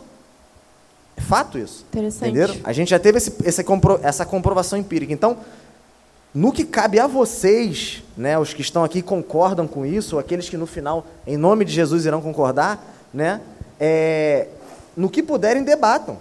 No que puderem, realmente coloquem o que de fato é Mandem Estado suas perguntas. Já é, vou divulgar exatamente. o número da Vintage. Porque não é só... O que a gente está... O que o está em jogo não é a, a, a razão de alguém. Alguém está certo ou alguém está errado. Em últimas instâncias, o que está em jogo é a vida de pessoas. Exato. Entenderam? O, esse grande movimento em prol do aborto, ele é só um começo. Entendeu? Ele é só um começo do, de coisas infinitamente, não, infinitamente piores não, mas tão ruins quanto esse tipo de movimento. Entendeu? Então, quanto mais quieto a gente ficar, pior. Então é tá. Uh, desculpa interromper, não, me perdoe. Uh, tem duas perguntas aqui. Eu não tenho certeza se tu respondeu objetivamente, mas eu vou te perguntar. O que diz a Constituição brasileira sobre a liberdade religiosa? Tem algo, algum artigo específico? Sim. A liberdade religiosa está consagrada como um direito fundamental, artigo 5 inciso 6 hum, Muito bom. E aqui a outra pergunta, onde diz na Constituição que o Estado é laico? Artigo 19, inciso 1. Muito bem. Prova agora. Provado PJ, agora, PJ, gente. A palavra, existe a palavra, talvez a, a pergunta também tenha sido nesse tá, sentido. Beleza, beleza. Existe essa palavra nesse artigo? O é... Estado é laico. Estava esperando essa, por essa... isso. Não existe a palavra laico ou laicidade na Constituição brasileira. Tá? Mas lá, uh, nós poderíamos ler, eu esqueci de trazer, eu ia trazer um exemplar da Constituição para esse, esse fim. Mas uh, o que acontece? Vocês têm que entender o que eu expliquei aqui, o que é laicidade. O que é laicidade? Separação igreja-estado.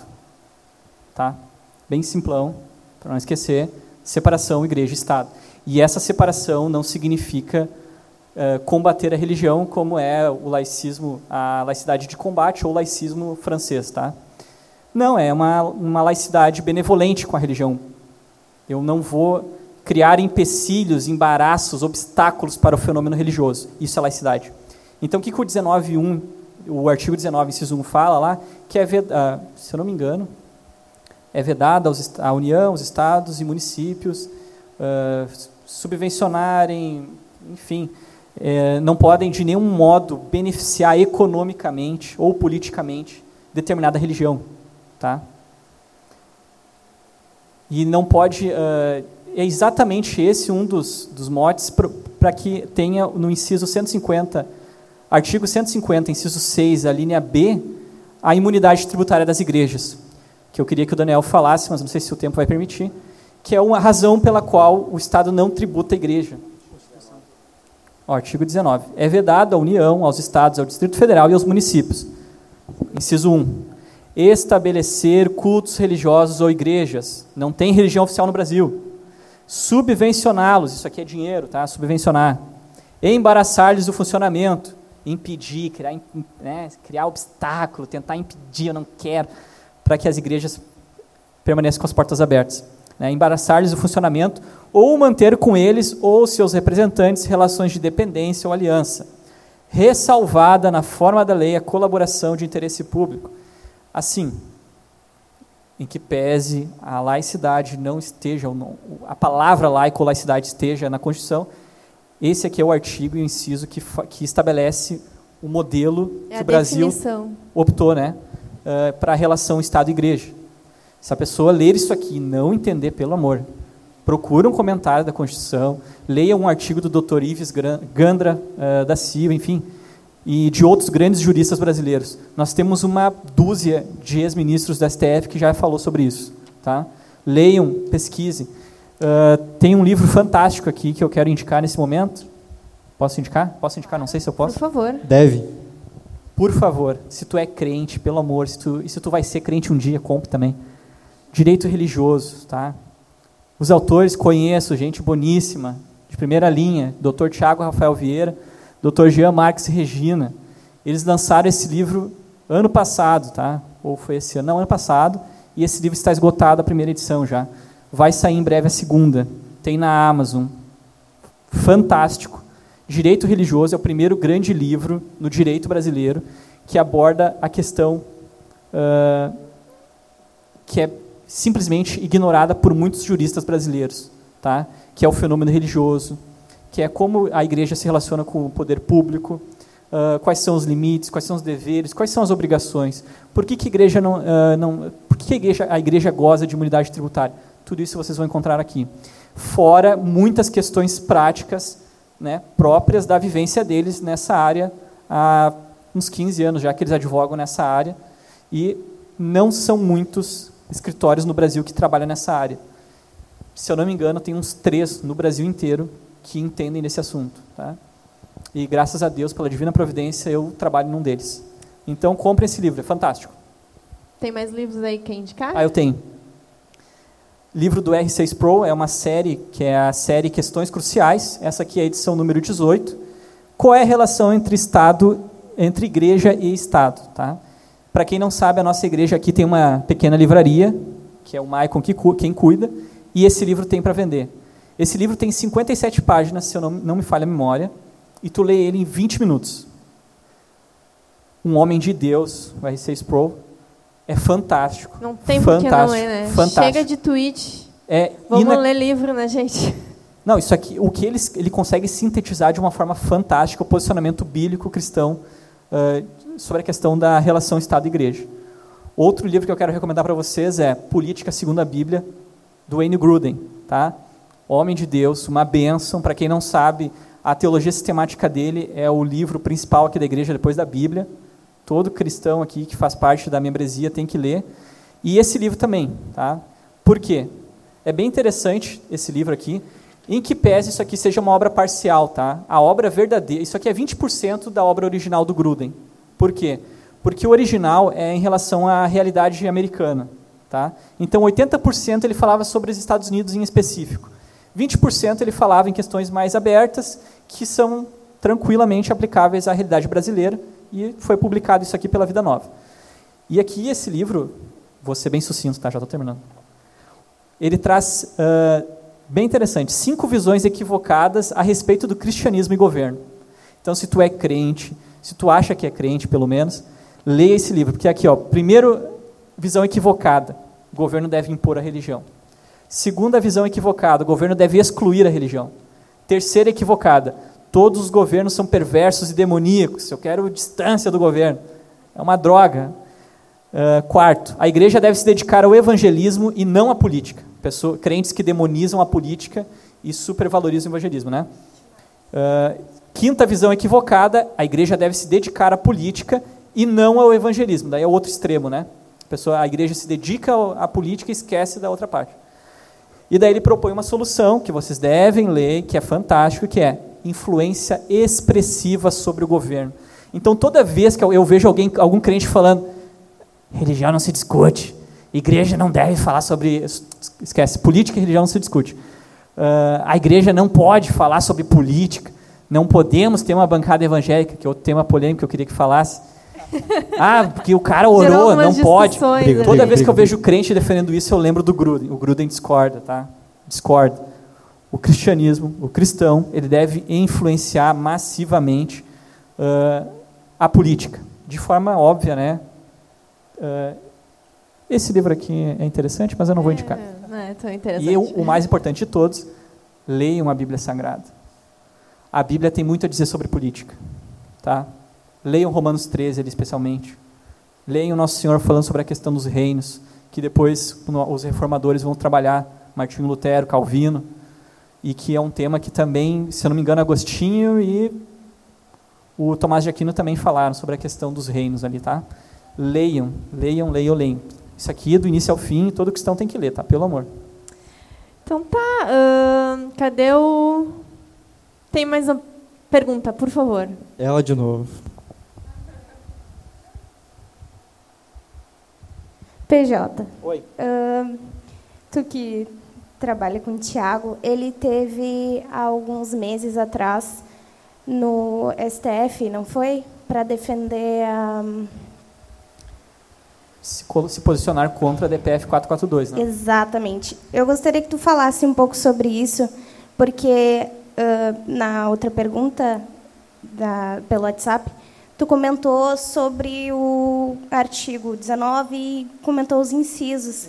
E num desses incisos fala sobre exatamente isso que o Tiago foi fazer lá no STF, ah, da participação religiosa nesses tipos de debates sobre assuntos de interesse público. Tá, mas É, é, desculpa. desculpa, é eu tenho dificuldade.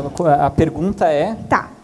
Por que ah, religiosos, independente da religião, podem opinar sobre assuntos de interesse público? Tranquilo. Muito bom. Tranquilo, perfeito, ótimo. E a resposta é imensamente simples. Porque eles são pessoas. Essas pessoas religiosas não são sub-humanos, não são cidadãos de segunda classe, não são menos importantes. A igreja e os religiosos não têm nada a dizer aqui.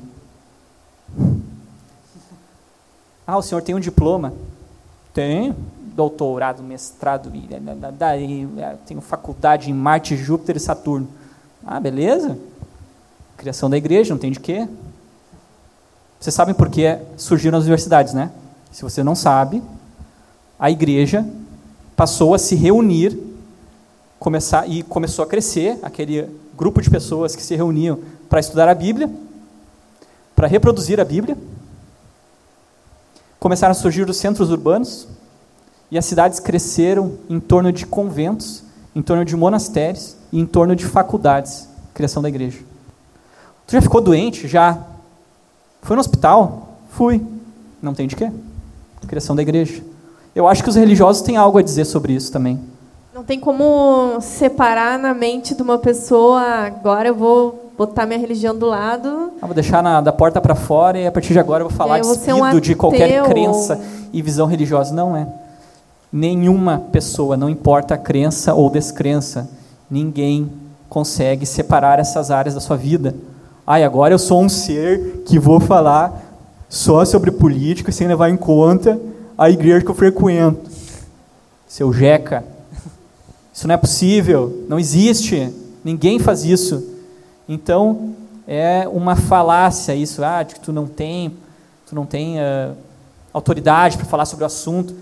É sério. Só a Igreja Católica. Vocês sabem quantas instituições de caridade mantém no mundo? Quantos? Nós estamos em frente a uma universidade católica. A maior parte das nossas universidades são de, elas são de confissão religiosa, metodista, luterana. Mas os religiosos não têm nada a dizer. Nossa, ah, Todo que nem mundo diz o Jackson, ah, fera, tá inteligentão. E a própria ideia do Estado laico, ela prevê que todas, a- toda, toda, toda pessoa, né, toda religião, vamos dizer assim, ela possa livremente argumentar sobre qualquer coisa e as pessoas, elas livremente decidem sobre o que vão fazer. Exato. Exato. E a posição contrária é de banir essas pessoas. E essa é uma das, das partes até que esqueci de responder antes, que tu perguntou se tem alguma coisa hoje em dia que a gente vê que viola o Estado laico brasileiro. Justamente isso. Essa ideia de que se deve banir a religião no espaço público é algo que afronta o Estado laico brasileiro. Porque o Estado brasileiro tem a intenção de trazer para o debate público as, as religiões. Fomentar. E não, exatamente, Não e excluir. não excluir. E quando a pessoa faz isso, ela exclui a pessoa religiosa só porque ela é religiosa do Estado laico, além de ser um preconceito, né? Tipo, ela tem um conceito prévio de que as pessoas religiosas não têm nada racional para argumentar. Ela está sendo preconceituosa e também está sendo uma violadora da, da- do nosso ambiente público que o nosso Estado prevê. E querer, querer que a pessoa religiosa não fale é dizer assim, a- fora tudo que eu disse, enfim, essa pessoa não entende absolutamente nada do que significa a dignidade da pessoa humana, como o Daniel falou. Querer que a pessoa deixe de lado a sua fé é dizer assim, essa pessoa não tem dignidade porque ela é religiosa. Não, é justamente o contrário.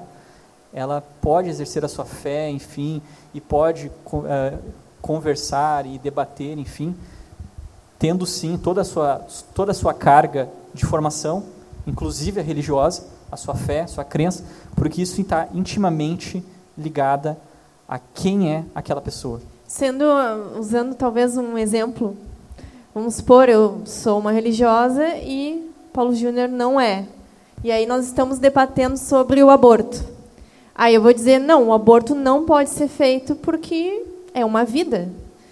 Aí o Júnior vai dizer para mim que ele não é religioso. Não, tu não pode opinar porque tu está falando de acordo com a tua religião e isso é uma questão de saúde pública. Então tu não pode trazer a tua religião para esse assunto. Mas o Paulo Júnior usa pressupostos que ele pode dizer que não são religiosos, mas são pressupostos que fazem ele defender o aborto. E eu não posso usar os meus pressupostos para ir contra. Não deixa de ser uma crença também, ainda que ela seja negativa. Ah, eu ia falar algo, mas eu esqueci. Esqueceu. Então,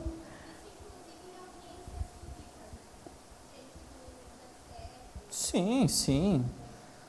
Ah, não, não, por isso, é por isso que, por exemplo, nessa questão da DPF 442, é óbvio, tá? Dada a situação do nosso país, que é lamentável, muito mais ah, nas audiências públicas que, que, que foram realizadas, tinham muito mais associações que defendiam o aborto do que as religiosas, ou enfim, as confessionais, que eram contra, que se posicionavam contra.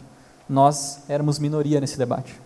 Inclusive, essa questão deles poderem se manifestar em esfera pública é justamente o que diferencia o laico do teocrático e confessional. É. É interessante, isso que eu ia falar, eu lembrei agora, que a laicidade, ela nada mais é do que uma criação da, da, da fé. Só a fé cristã proporcionou, proporcionou um Estado laico para que os que odeiam a igreja, odeiam a religião, tivessem voz. Um tiro no próprio pé. Interessante que isso reflete Deus ao encher os nossos pulmões de ar para tu reclamar de Deus. Entendeu? Muito bom. Ah, Deus é mal, Deus é autoritário, mas quem disse? Tu é um diabo, está aí vivo, bem vivo. Pulmão cheio de ar, abrindo a voz, Deus te concedendo oxigênio para esse teu cérebro de vento aí, para falar contra Deus, para dizer, ah, que Deus me odeia, Deus odeia a humanidade, Deus não existe. É, enfim, Deus não é autoritário. Deus é um Deus misericordioso, gracioso, perfeito, bondoso.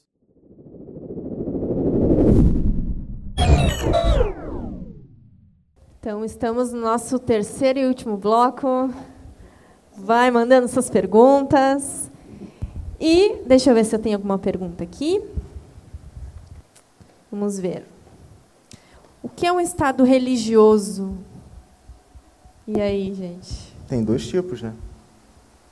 O Daniel pode falar, fala aí, Daniel. Tem o teocrático e tem o confessional. Muito provavelmente deve ter algum, algum outro exemplo daqueles 20 que tu O citou ateu. O ateu também está da religião. Exatamente. Mas basicamente teocrático, convencional, o confessional, hoje o teocrático, exemplo prático, Arábia Saudita, Paquistão, é... acho que de imediato eu só lembro desses dois. Tem algum país com o nome, o nome é dele é com M, eu esqueci. Vaticano. Agora. É, o Vaticano também, mas tem outro com o nome, começa com M, mas eu agora me esqueci. É, esses são exemplos assim do Estado teocrático, onde o poder político ele diz ter, né, toda a, o poder religioso na mão dele também. Ou seja, é, a palavra dele, como o, como o Ismael e o Paulo Júnior já falaram aqui, né, é, é a palavra de Deus. Em última instância é isso. E a palavra dele também é a palavra de Deus, ou a palavra do divino. Né? Ele fala não só em nome dele, investido do, da, do poder político. Ele fala no, em nome dele e em nome é, da divindade que investe ele de poder. Né? E aí acaba que é, a religião ela manda, ela manda na ordem social, na moral pública. Né? Ela, ela determina todas as coisas. Né? Por exemplo, lá no, o, em, em países islâmicos a gente tem a Sharia, né? que seria a lei que eles seguem, uma lei totalmente teocrática. Né? É importante ressaltar que teocracia, se tu não uh, souber o que é, a teocracia ela é basicamente quando o poder religioso subjuga o poder civil, tá? Então o líder religioso, ele é ele é o cara que comanda, tá? Diferente, por outro lado, do César o papismo. No César o papismo, o governo civil subjuga o poder religioso. Então tem uma em ambos apenas um manda. No César o papismo, o poder civil coordena, tem poder sobre o religioso, e na teocracia o contrário. O poder religioso tem poder sobre o poder civil, tem autoridade sobre o poder civil, né? E o confessional tem uma religião oficial. Oficial. Oficial. Alguém tem alguma pergunta? Uh, eu estava vendo um vídeo essa semana e um professor, eu acho que era do Rio de Janeiro, de uma universidade, ele levantou uma questão que políticos religiosos eles uh, ferem o Estado laico. E Nossa. ele e ele disse assim que e é um, talvez seja um pouco polêmica essa questão. Uh, pessoas religiosas que estão na TV aberta, né? Elas vão influenciar a sociedade e elas vão ter um certo tipo de hum, vantagem sobre as outras, vão acabar sendo eleitas, ou seja, tá, acabou o Estado laico, tu está dando vantagem para pessoas religiosas exporem as suas ideias, as outras pessoas vão votar nelas e elas serão eleitas. E aí? Com todo respeito ao ilustre professor, mas é ódiozinho de igreja, ódiozinho de Deus, coraçãozinho cheio de ódio.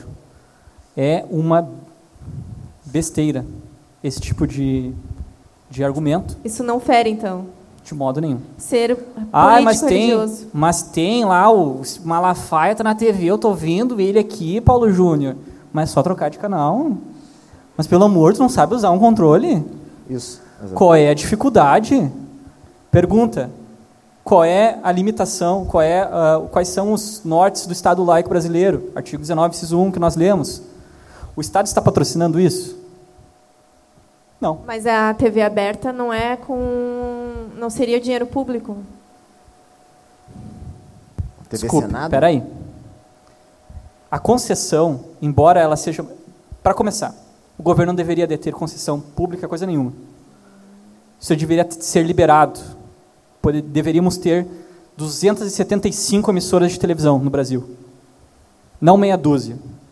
O Estado não tinha nada que regular, tinha porque nós estamos acostumados com o Estado onipresente, né? Ele tem que regular tudo na nossa vida, ele tem que dizer quanto de sal tem na nossa comida, ele tem que dizer como que nós devemos cuidar da nossa previdência, da nossa saúde, etc, etc. O Estado não tinha que ter concessão, mas tem, beleza. O Estado quem concede, enfim, permissão para uso lá, enfim, da TV, beleza.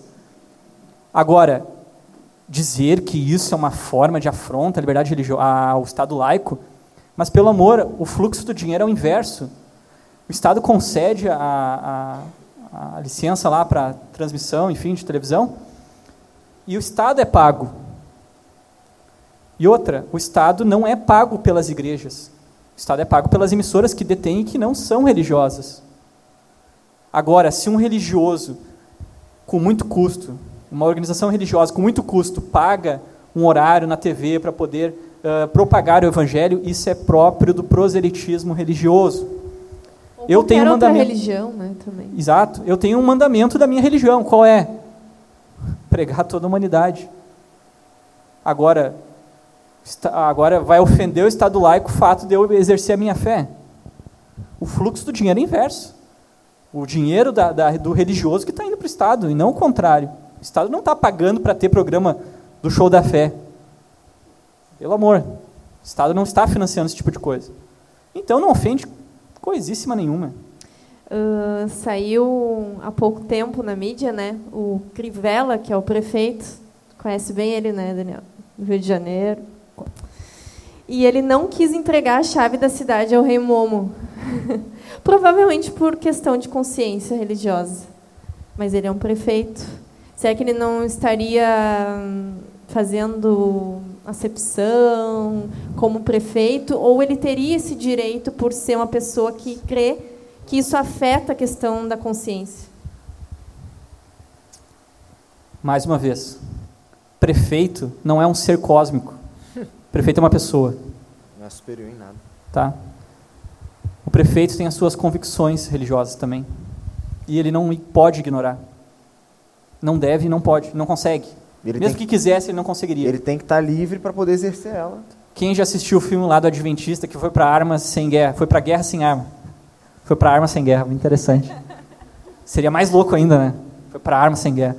Mas ele foi para guerra sem arma. Qual foi o X da questão ali? Objeção de consciência. O ser humano pode ser. Vocês lembram aqui do, do- das cinco visões equivocadas sobre política do Gruden? Uma delas, o Estado não deve impor uma religião. E, isso, esse impor uma religião é em relação à consciência das pessoas. É a consciência que tem que ser não preservada. Exato. Eu não tenho como preservar a dignidade humana querendo violar a consciência humana. Então, é uma objeção de consciência. Se ele não quiser entregar, porque, enfim, pela fé dele, ele crê que isso não é adequado, paciência. Entrega outro lá, outro, sei lá, se alguém abaixo dele quiser entregar, beleza, não tem problema. Essa nenhum. revolta só mostra aquilo que a gente está falando, que a gente volta o tempo inteiro aqui, né? Que enquanto uns dizem que não, você não pode falar porque seus pressupostos são religiosos, os outros têm outros pressupostos. Ainda que sejam antirreligiosos. Entendeu? Essa revolta só mostra isso. Só revela que a pessoa que está descendo o pau nele, ela também tem pressupostos. E por É estar ofendida, ela, ela berra. É a galera que prega o amor com o coração cheio de ódio. Ai, o amor, Jesus é hippie, vende pulseirinha. Cheio de ódio quando vê um prefeito porque o cara é católico, evangélico, seja lá o que for. Enfim, por quê? Mais uma vez, liberdade religiosa não pressupõe que só existe liberdade religiosa para cristão no Brasil. Pelo contrário, Para qualquer religião, né? Bem rápido, bem rápido. Se, digamos, vamos ignorar as cláusulas pétreas da nossa Constituição, que é aquilo que não pode ser alterado, mas digamos que vamos ignorar. Vamos passar por cima disso. Vamos ignorar a dignidade da pessoa humana. Vamos ignorar a liberdade religiosa. Tá? E passaremos agora a tributar as igrejas. É isso é que era a próxima pergunta, já que tu entrou nisso, então. Ah, tá. Quem tem autoridade sobre quem? O Estado tem autoridade sobre a igreja, a igreja tem autoridade sobre o Estado. Não, o Daniel E e, aí, o Ismael podem Vem a responder. questão dos impostos. Não, vou falar, com certeza eu vou falar de um jeito muito menos técnico que o Paulo Júnior. Por favor, me, Então, me responde completa aí. Quem tem autoridade é- sobre quem? Essa. Não, na verdade, ninguém tem autoridade sobre. Na verdade, Deus tem autoridade sobre todos. Essa é a nossa, essa é a nossa Exato, crença. Nós o partimos- nós o partimos desse Estado- pressupo- desse pressuposto, né? É, Então, é a o mesma- Estado ele não tem autoridade sobre a igreja e nem a igreja sobre o Isso. Estado. Essa, essa até uma, é um pensamento que um, o primeiro-ministro holandês, né, Abraham Kuyper, bebendo da fonte de um cara chamado Herman Doever, né, ele sistematiza o que o, o que o Doever ele, ele conclui com base na Bíblia. Ele é um filósofo e o, o Kuyper, por ser um, um político, ele vai e sistematiza, deixa isso mais é, atingível para a população. Ele mostra que a, a- a soberania de esferas, né? Deus ele tá, ele está supremo acima de todas as esferas e a sociedade ela é composta por diversas esferas que não se que, que não existe o ponto de interseção. Não há submissão. Exatamente. Cada uma dessas esferas elas são independentes. O Estado é uma esfera A igreja é uma, é uma esfera, a família é outra esfera, a educação é outra esfera, e por aí vai. E né? será que cobrar impostos da igreja não fere isso? Cobrar impo- impostos da igreja né, seria como se houvesse uma quebra a, a ideia de laicidade aberta, por quê? Porque vai, vai criar uma, uma relação de subserviência entre o Estado e a igreja. Entendeu? A igreja está abaixo do Estado. A igreja está abaixo do Estado. Porque ela tem que pagar para o Estado. Exato. Pelo simples poder de império do Estado, pelo fato do Estado ser Estado, ele passa a tributar uma igreja. E o que, que vai acontecer? Isso é interessante, porque isso eu vejo de muitas pessoas crentes, e muitos crentes verdadeiros, inclusive, que eles abrem a boca para reproduzir argumentos pagãos, dizendo: ai, tudo bem, a igreja tem imunidade, eu sei disso, mas a igreja deveria pagar. Não, seu cabeção, não deveria e não, não É vai pagar, não deve pagar. Tem um argumento por trás, né? Porque não é a igreja- simplesmente não é para não a é igreja não deve se submeter ao Estado. Não deve. E o Estado também não deve se submeter à igreja. Isso aqui é o que o Gruden fala, é que os pais da igreja falam, Agostinho falou, Tomás de Aquino falou, Lutero, Calvino falou, o ministro holandês falou, todo mundo falou já há dois mil anos, irmão. Não vem querer inventa- reinventar a roda. Tá? Não é possível. Se, e o que, acontece, o que aconteceria se o Estado brasileiro passasse a tributar hoje? Vocês acham que iam acabar com a, com a Universal? Iam acabar com a Igreja da Graça? Iam acabar com as grandes religiões? Vocês iam restringir a liberdade religiosa. Porque as, as mais prejudicadas seriam as que- com menos condições de pagar. E isso faria com que muitas igrejas, e não só igrejas, Perfeito, tá? Perfeito, Terreiros, perfeito. muitas paróquias, e independente da religião, iriam fechar no dia seguinte, que eles não teriam condições de arcar com os custos. Que eu tenho certeza que aqui todo mundo é bem inteligente para saber que a carga tributária do Brasil é absurda. É, e até assim, ó, por exemplo, uma pessoa que está doando um valor, né? ah, aquilo que ela está doando do salário dela já incidiu impostos. Então é imposto sobre imposto. Ela já pagou os impostos do salário dela, retirou um pedaço do salário, doa para a igreja e não faz sentido nenhum. E- o Isso- Estado, mais uma vez, impor impostos sobre aquilo que já foi tributado. E outra coisa, as pessoas têm uma noção, por desconhecimento, obviamente, mas de que a imunidade tributária das igrejas é tipo assim, bah, a igreja não paga nada. Não paga nem luz. Não, não paga nada, não a luz é direto ali, não tem problema, o Estado não vai cobrar. Senhor, leiam a Constituição do Brasil, lá vai dizer qual é a imunidade que as igrejas gozam, tá? Mostra a nossa conta de água do mês passado ali. A igreja só não paga imposto sobre propriedade. Então o que acontece? Carro é propriedade? É. Então a igreja não paga IPVA. Se tiver um carro no nome da igreja, tá? O imóvel é uma propriedade? É uma propriedade. Não paga ITBI quando compra de alguém. ITBI é o imposto sobre transmissão de bens imóveis. A igreja tem o prédio dela, o nome dela. Ali comprou, pagou, tem a matrícula no nome dela. O que acontece? O que, que o município cobra pelo simples poder? IPTU. A igreja não paga IPTU. Por quê? Porque é propriedade da igreja. Porque se o município cobrasse, o município diria: não, tu está debaixo da minha asa aqui. Eu é que mando na igreja. E para quem não sabe, IPTU é um negócio terrível. É tipo assim, é muito alto o valor. Tem igrejas minúsculas aí que se pagassem IPTU iam fechar para pagar o IPTU. E em Então- última instância também, você fazendo isso, né? Você estaria colocando é, o material acima do transcendente, do imaterial. Espiritual. Exato. Entendeu? Exato. Você estaria falando que tudo aquilo que, que a, né, a instituição religiosa cuida, que é o, o transcendente, na verdade está abaixo do que é material, do que é secular. Entendeu? Em última análise seria isso. E a ideia, a ideia disso é que elas são esferas distintas, justamente porque uma não consegue ou não tem capacidade de tratar sobre o assunto da outra.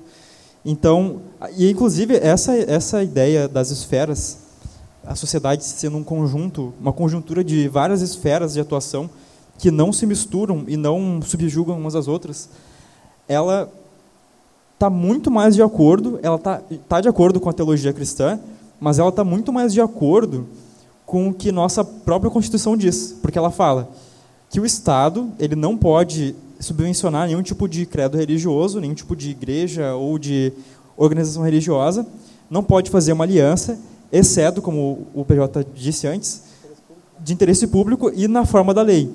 Então, é basicamente como se fossem duas esferas que estão atuando em campos diferentes, uma não subjuga a outra, mas as duas esferas estão atuando no mesmo sentido, que é o bem comum. Então, isso está tanto de acordo com a teologia cristã, quanto de acordo com a nossa Constituição. Essa é a melhor, é a melhor forma de entender essa, essa questão. Não tem outra forma melhor de entender isso. Nesses casos, pode haver a união, mas isso não fere em momento nenhum a laicidade do Estado. Porque é algo momentâneo, entendeu? É uma, é um, é uma aliança o, específica é para alguma coisa. Exatamente, porque o, o, interesse converge em um ponto em comum. Interesse público. O que é o interesse público? É o bem comum do povo. É, é dignidade bem... sendo mantida. Exato. Se aquela igreja que está mantendo um orfanato está com dificuldades e o, a prefeitura propõe um convênio para que, não, eu vou financiar para que tu tenha capacidade de atender mais crianças, porque tem muitas crianças nas ruas da minha cidade. Isso não é interesse público? Isso não é interessante para a cidade? Essa criança que estiver no orfanato, que é mantido por uma igreja, não vai estar na rua saltando pessoas. Até como uma real alternativa contra o aborto, né? Não a. Né? Exato, enfim. Então, sempre que convergir os interesses tanto de Estado quanto de igreja, eles podem firmar um convênio, enfim, não tem problema nenhum. E isso não fere a laicidade do Estado. E está previsto na Constituição. Então, para nossa finaleira aqui, os religiosos podem influenciar a sociedade? Devem, devem influenciar expressivamente, de acordo com o N. Gruden, de acordo com a Bíblia e de acordo com Jesus Cristo. Se Leiam existe sociedade é porque... Enfim, devem, devem sim. Agora, existem formas corretas e incorretas de influenciar, óbvio. Que acontecem. Exato. Se eu sou um religioso, sou deputado federal, proponho uma lei que quer obrigar que o, os moradores de Porto Alegre confessem o credo dos apóstolos. Não tem como, né, gente? Pelo amor. Não, uma coisa que é interessante perceber, isso entra até num, numa questão é, totalmente teológica, é que alguns vão dizer assim, não, mas é a igreja estava lá dominando, teve as, a Santa Inquisição, teve, tiveram as cruzadas, etc, etc. Aí a gente vem e fala assim, tá, mas Hitler ele era, ele era cristão ou era ateu? Stalin era, era ateu? Mao Tse Tung era ateu? Então, o que, que isso prova para a gente? Não é que a fé mata pessoas. Né?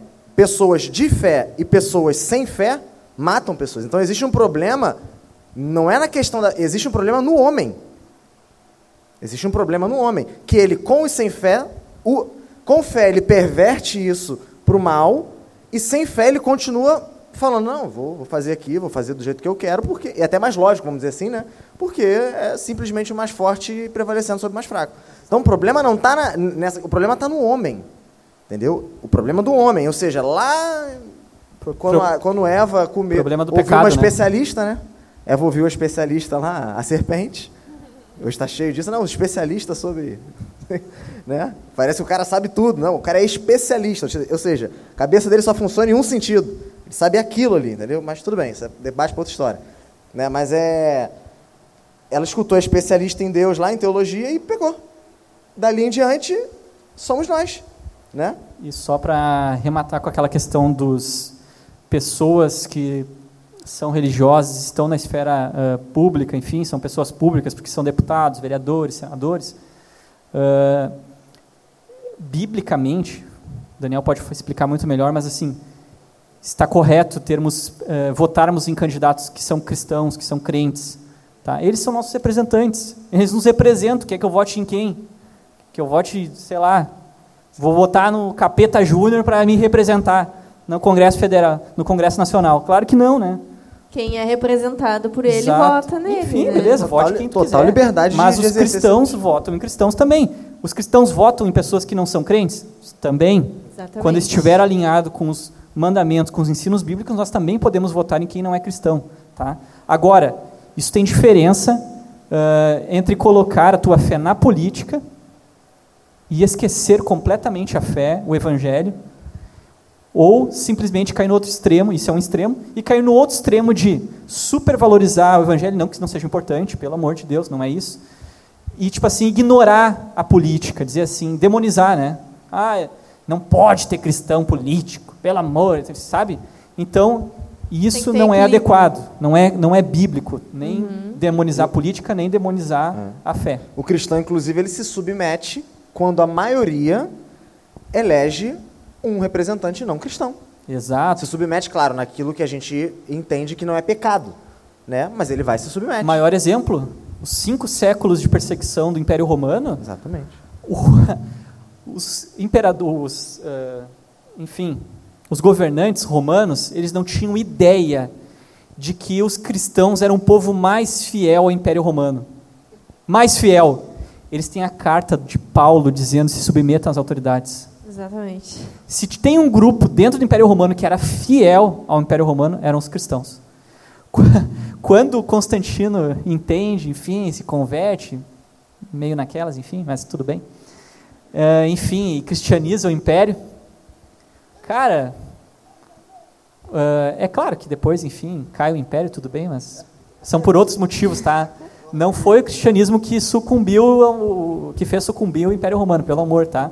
Foram as hostes que vinham ali da, da Ásia, enfim, que tomaram conta da Europa e, e foram empurrando o, o Império Romano, enfim, foram as fronteiras do Império foram diminuindo até que sucumbiu, não teve jeito, foi se dividindo. E até enfim. também teve muita divisão entre eles. Enfim, aquilo... é, exatamente. Em muitos momentos o Império foi dividido em dois, dois Césares. Enfim. Alguém tem alguma consideração? Pessoal aí, quer falar alguma coisa? Quando encerrar, eu queria fazer uma consideração. Ah, ah, então tá. Então já vamos fazer as considerações. Alguém tem alguma pergunta? Pergunta, Ninguém, pode perguntar. Nada, nada, nada? Qualquer coisa fala assim, ah, vou perguntar aqui, eu sei, mas eu vou perguntar. Fala, Ricardo, Cadinho. vem cá. Fala no microfone para todo mundo ouvir. Existe a possibilidade de opinar, seja na política ou em qualquer outra área, de forma neutra? Boa. Me responda você. Se eu te perguntar, Ricardo, Ricardo, fale sobre assassinato de crianças no ventre da mãe de forma neutra. Óbvio que não. Existe Tanto para defender quanto para rechaçar, rechaçar um negócio desse. Obviamente que é impossível. Em que, em que pese, por exemplo, tá? um exemplo, magistrado civil, os nossos juízes eles devem julgar as causas com imparcialidade. Os juízes são imparciais? Fato que não. Óbvio que não. Mais uma vez, juízes são pessoas. Pessoas têm uma carga de formação histórica, cultural. Tem a sua cosmovisão. Tem a sua cosmovisão. E não tem como, na hora de dar uma sentença, deixar de lado isso. Não, vai ignorar isso aqui, sabe? Não tem, não existe. Não existe. Nem quem abre a boca para dizer um negócio desse uh, consegue fazer isso. É impossível, impossível. Né? Existe uma coisa que ultrapassa qualquer limite. Nem, isso é impossível. Nem, nem o robô faria isso. Uh, tem alguém aqui que queria fazer. Você pode vir aqui, por favor?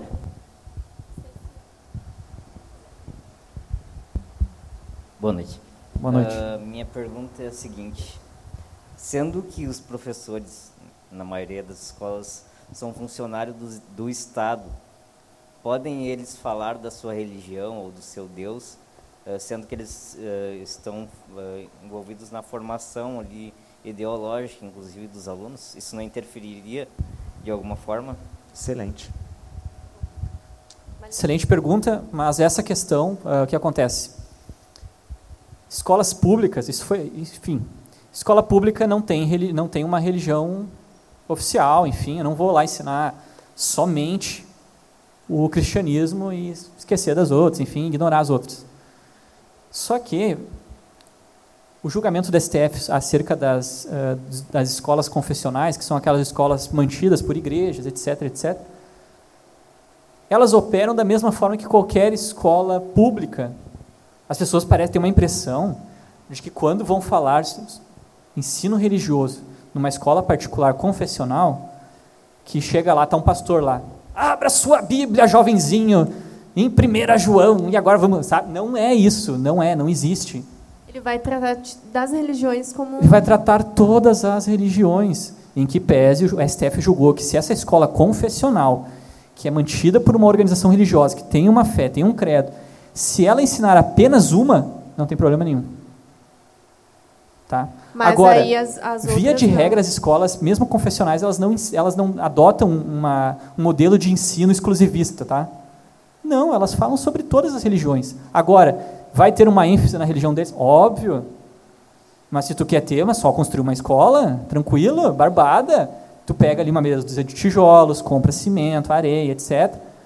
Faz a tua escola, faz ela confessional, faz o que tu quiser, irmão, sabe? E as escolas públicas, elas não têm uma religião oficial. Então, Então- um professor não poderia tipo chegar lá com a sua religião e Não, preste bem na minha resposta. Preste bem atenção. O professor é funcionário do Estado. O professor não é o Estado. E o Estado não existe. Existem pessoas que compõem o Estado. O professor compõe o Estado? Compõe, beleza, é um funcionário lá, enfim, da escola, não tem problema. Agora, o professor é uma pessoa. O professor tem as suas convicções religiosas, políticas e ideológicas. E a gente sabe, todo mundo aqui passou por escola, eu só estudei em escola pública. E eu sei o quanto tentaram me enfiar algumas coisas, inclusive em prova de, de história, me perguntando. Não, história, não, geografia. Ah, como o mundo foi criado? Quando eu tinha uns 11, 12 anos, tá? Eu respondi. O mundo foi criado de acordo co- com a teoria do, do- enfim, com a teoria lá do evolucionismo, né, bababá, com o Big Bang, duas partículas se chocaram, deram origem ao universo. Daí eu coloquei, mas, como sou crente, a minha resposta é que Deus criou todas as coisas. E o que que a professora fez? Uma professora sensata? Certo. Tudo certo. Vocês percebem que quando eu era uma criança, eu expressei a minha fé em uma prova, em uma escola pública, e tudo certo, não tem problema nenhum. Então a professora falar sobre a fé dela, qual é o problema? E, e não nesse tem problema momento, nenhum. nesse Agora, momento, ela dizia assim, só vai entrar na minha aula isso. os que professaram o espiritismo. Bom, daí, pelo amor, né? E nesse momento, tá nesse errado. momento, o professor e aluno eles estão em pé de igualdade. Por exemplo, se o professor ele começasse a abrir um discurso falando da fé dele, um aluno poderia levantar a mão e falar, professor, eu também quero falar sobre a minha fé. Exato, E tranquilo. ele teria todo o direito de fazer isso. As pessoas têm uma impressão de que no espaço público, por exemplo, numa escola, não, pelo amor, não pode falar de nada. Né? Não, pode sim, pelo contrário, pode falar de tudo, pode conversar, não tem problema nenhum. O professor só não vai poder tentar impor a religião dele nas criancinhas, obviamente, né? Mais expressada. E Mas os é alunos, tanto o aluno quanto o professor, devem e podem se expressar. Então, gente, correria aqui, né? Se deixar, a gente vai entrar à noite. Ahn, Daniel, por que esse assunto que a gente trouxe hoje é importante? Bom, eu vou repetir o que eu já disse ali durante o nosso, a nossa conversa aqui, bem rápido. É, aqui a gente não está brigando, não, não tem briga na verdade, mas aqui a gente não está argumentando para no final alguém falar assim, bah, o crente tem razão, ganhamos, né? o Estado é laico, e é isso aí, vamos vencer, vamos dominar o mundo. Né? E daqui a pouco é, a Bíblia está mandando. Não é isso que eu estou falando. O nosso debate aqui está, em última instância, preocupado com a dignidade da pessoa humana ser mantida Com a liberdade religiosa. Né, com, com a liberdade religiosa garantida. Ou seja, a gente está falando muito sério aqui de coisas que poderiam, em último grau, e elevado a último grau, matar pessoas. Dizimar é, etnias, dizimar povos, acabar com uma religião, entendeu? mandar a gente para dentro de, de, de, de edifícios, de casas e etc., vivendo de forma clandestina. É disso que a gente está falando. Entenderam? Hoje a gente, na minha opinião, a gente, a gente prova hoje essa, essa, essa, essa coisa de botar na internet, ah, mas o Estado é laico, o Estado é laico. Isso não é nem, eu não diria nem que é a, a ponta do iceberg, né? Ainda não, tá, não, não chegou no iceberg. Mas se a gente não se colocar, né, com posição, de forma equilibrada, de forma coerente, né, e, e ir rebatendo toda vez que esse tipo de discurso ele for surgindo de forma coerente, equilibrada, mais uma vez, isso pode sim se tornar um genocídio stalinista, pode sim se tornar a matança de Fidel Castro, pode sim se tornar muitas coisas que a gente já viu, ocasionadas dentre outras coisas, ocasionadas por esse movimento de jogar toda e qualquer fé, profissão de fé, para longe. Tá? Então, é algo muito sério. É algo que nós, quanto cristãos e não cristãos, devemos nos preocupar. Porque, mais uma vez, se hoje nós estamos aqui gozando do Ocidente, uma vez um amigo meu fez essa, essa coisa, a gente falando dos islâmicos lá no quartel, sou militar, né? Ou seja, se eles viessem invadir o nosso Brasil, eu estaria no, no front, provavelmente. Então, o cara do meu lado ali, que estaria comigo, ele falou, não, mas não é que eles estão errados, eles só pensam desse jeito. Eu olhei para ele assim e falei assim, tu gosta de, de viver no, no Ocidente? Aí ele, bah, gosto muito. Eu falei, então acho que eles estão errados sim. E pronto. É isso. Se hoje o Ocidente é do jeito que é, é porque a, a fé cristã pariu isso. Entendeu? E a gente hoje está feliz e sorridente aqui. Ismael, considerações finais. Rápidas, por favor. Beleza.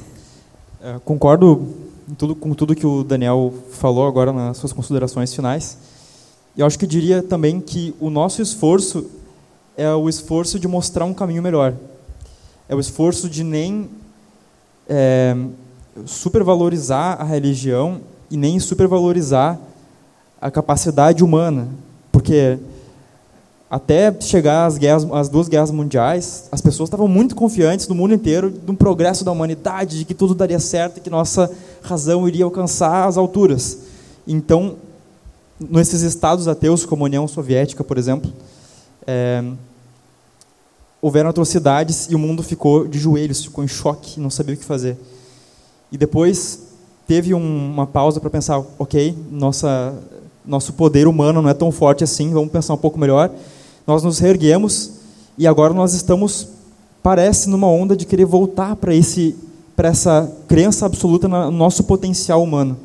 Isso é uma coisa que já aconteceu e que nós queremos que não se repita.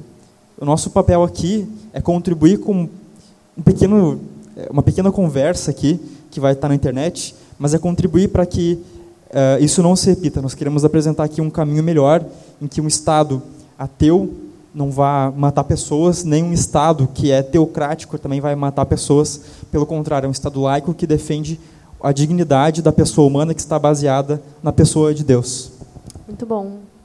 Doutor Paulo Júnior, por favor. Beleza. Uh, eu hoje aqui participando do projeto Mate eu ganhei um novo argumento. Quando me acusarem de ser uh, intolerante, eu vou dizer, cara, o Pedro tocou uma música do John Lennon na nossa igreja, cara. Tu acha que eu sou intolerante? Pelo amor, cara. Tá louco, meu. Cereja aí. Enfim. Bom, o que, que eu diria para vocês, tá?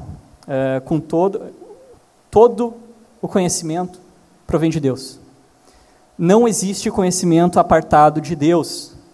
Tudo que é conhecimento, ele só é possível porque Deus se revelou. Tenho essa noção, tá? O Jonas Madureira vai escrever no livro dele Inteligência Humilhada que o teólogo, pastor, enfim, e não só esses, mas qualquer profissional, ele tem que ter uma inteligência humilhada. Entender assim, ó, cara, não sou eu quem sabe, não, não eu que detenho o conhecimento, Deus detém o conhecimento. E tu só alcança o que conforme Deus concede. Tenham isso em mente. Segunda coisa, uh, que esse, essa conversa aqui hoje uh, influencie positivamente a vida de vocês, como eu fui influenciado positivamente pelo Dr. Tiago Rafael Vieira e pelo Dr. Gia Regina a compreender melhor essa questão do direito religioso, de defender as igrejas, de defender uh, os seus membros, enfim, no judiciário, na vida civil, tá? Uh, eu sou diácono também aqui da igreja e sou advogado também da igreja via escritório, né?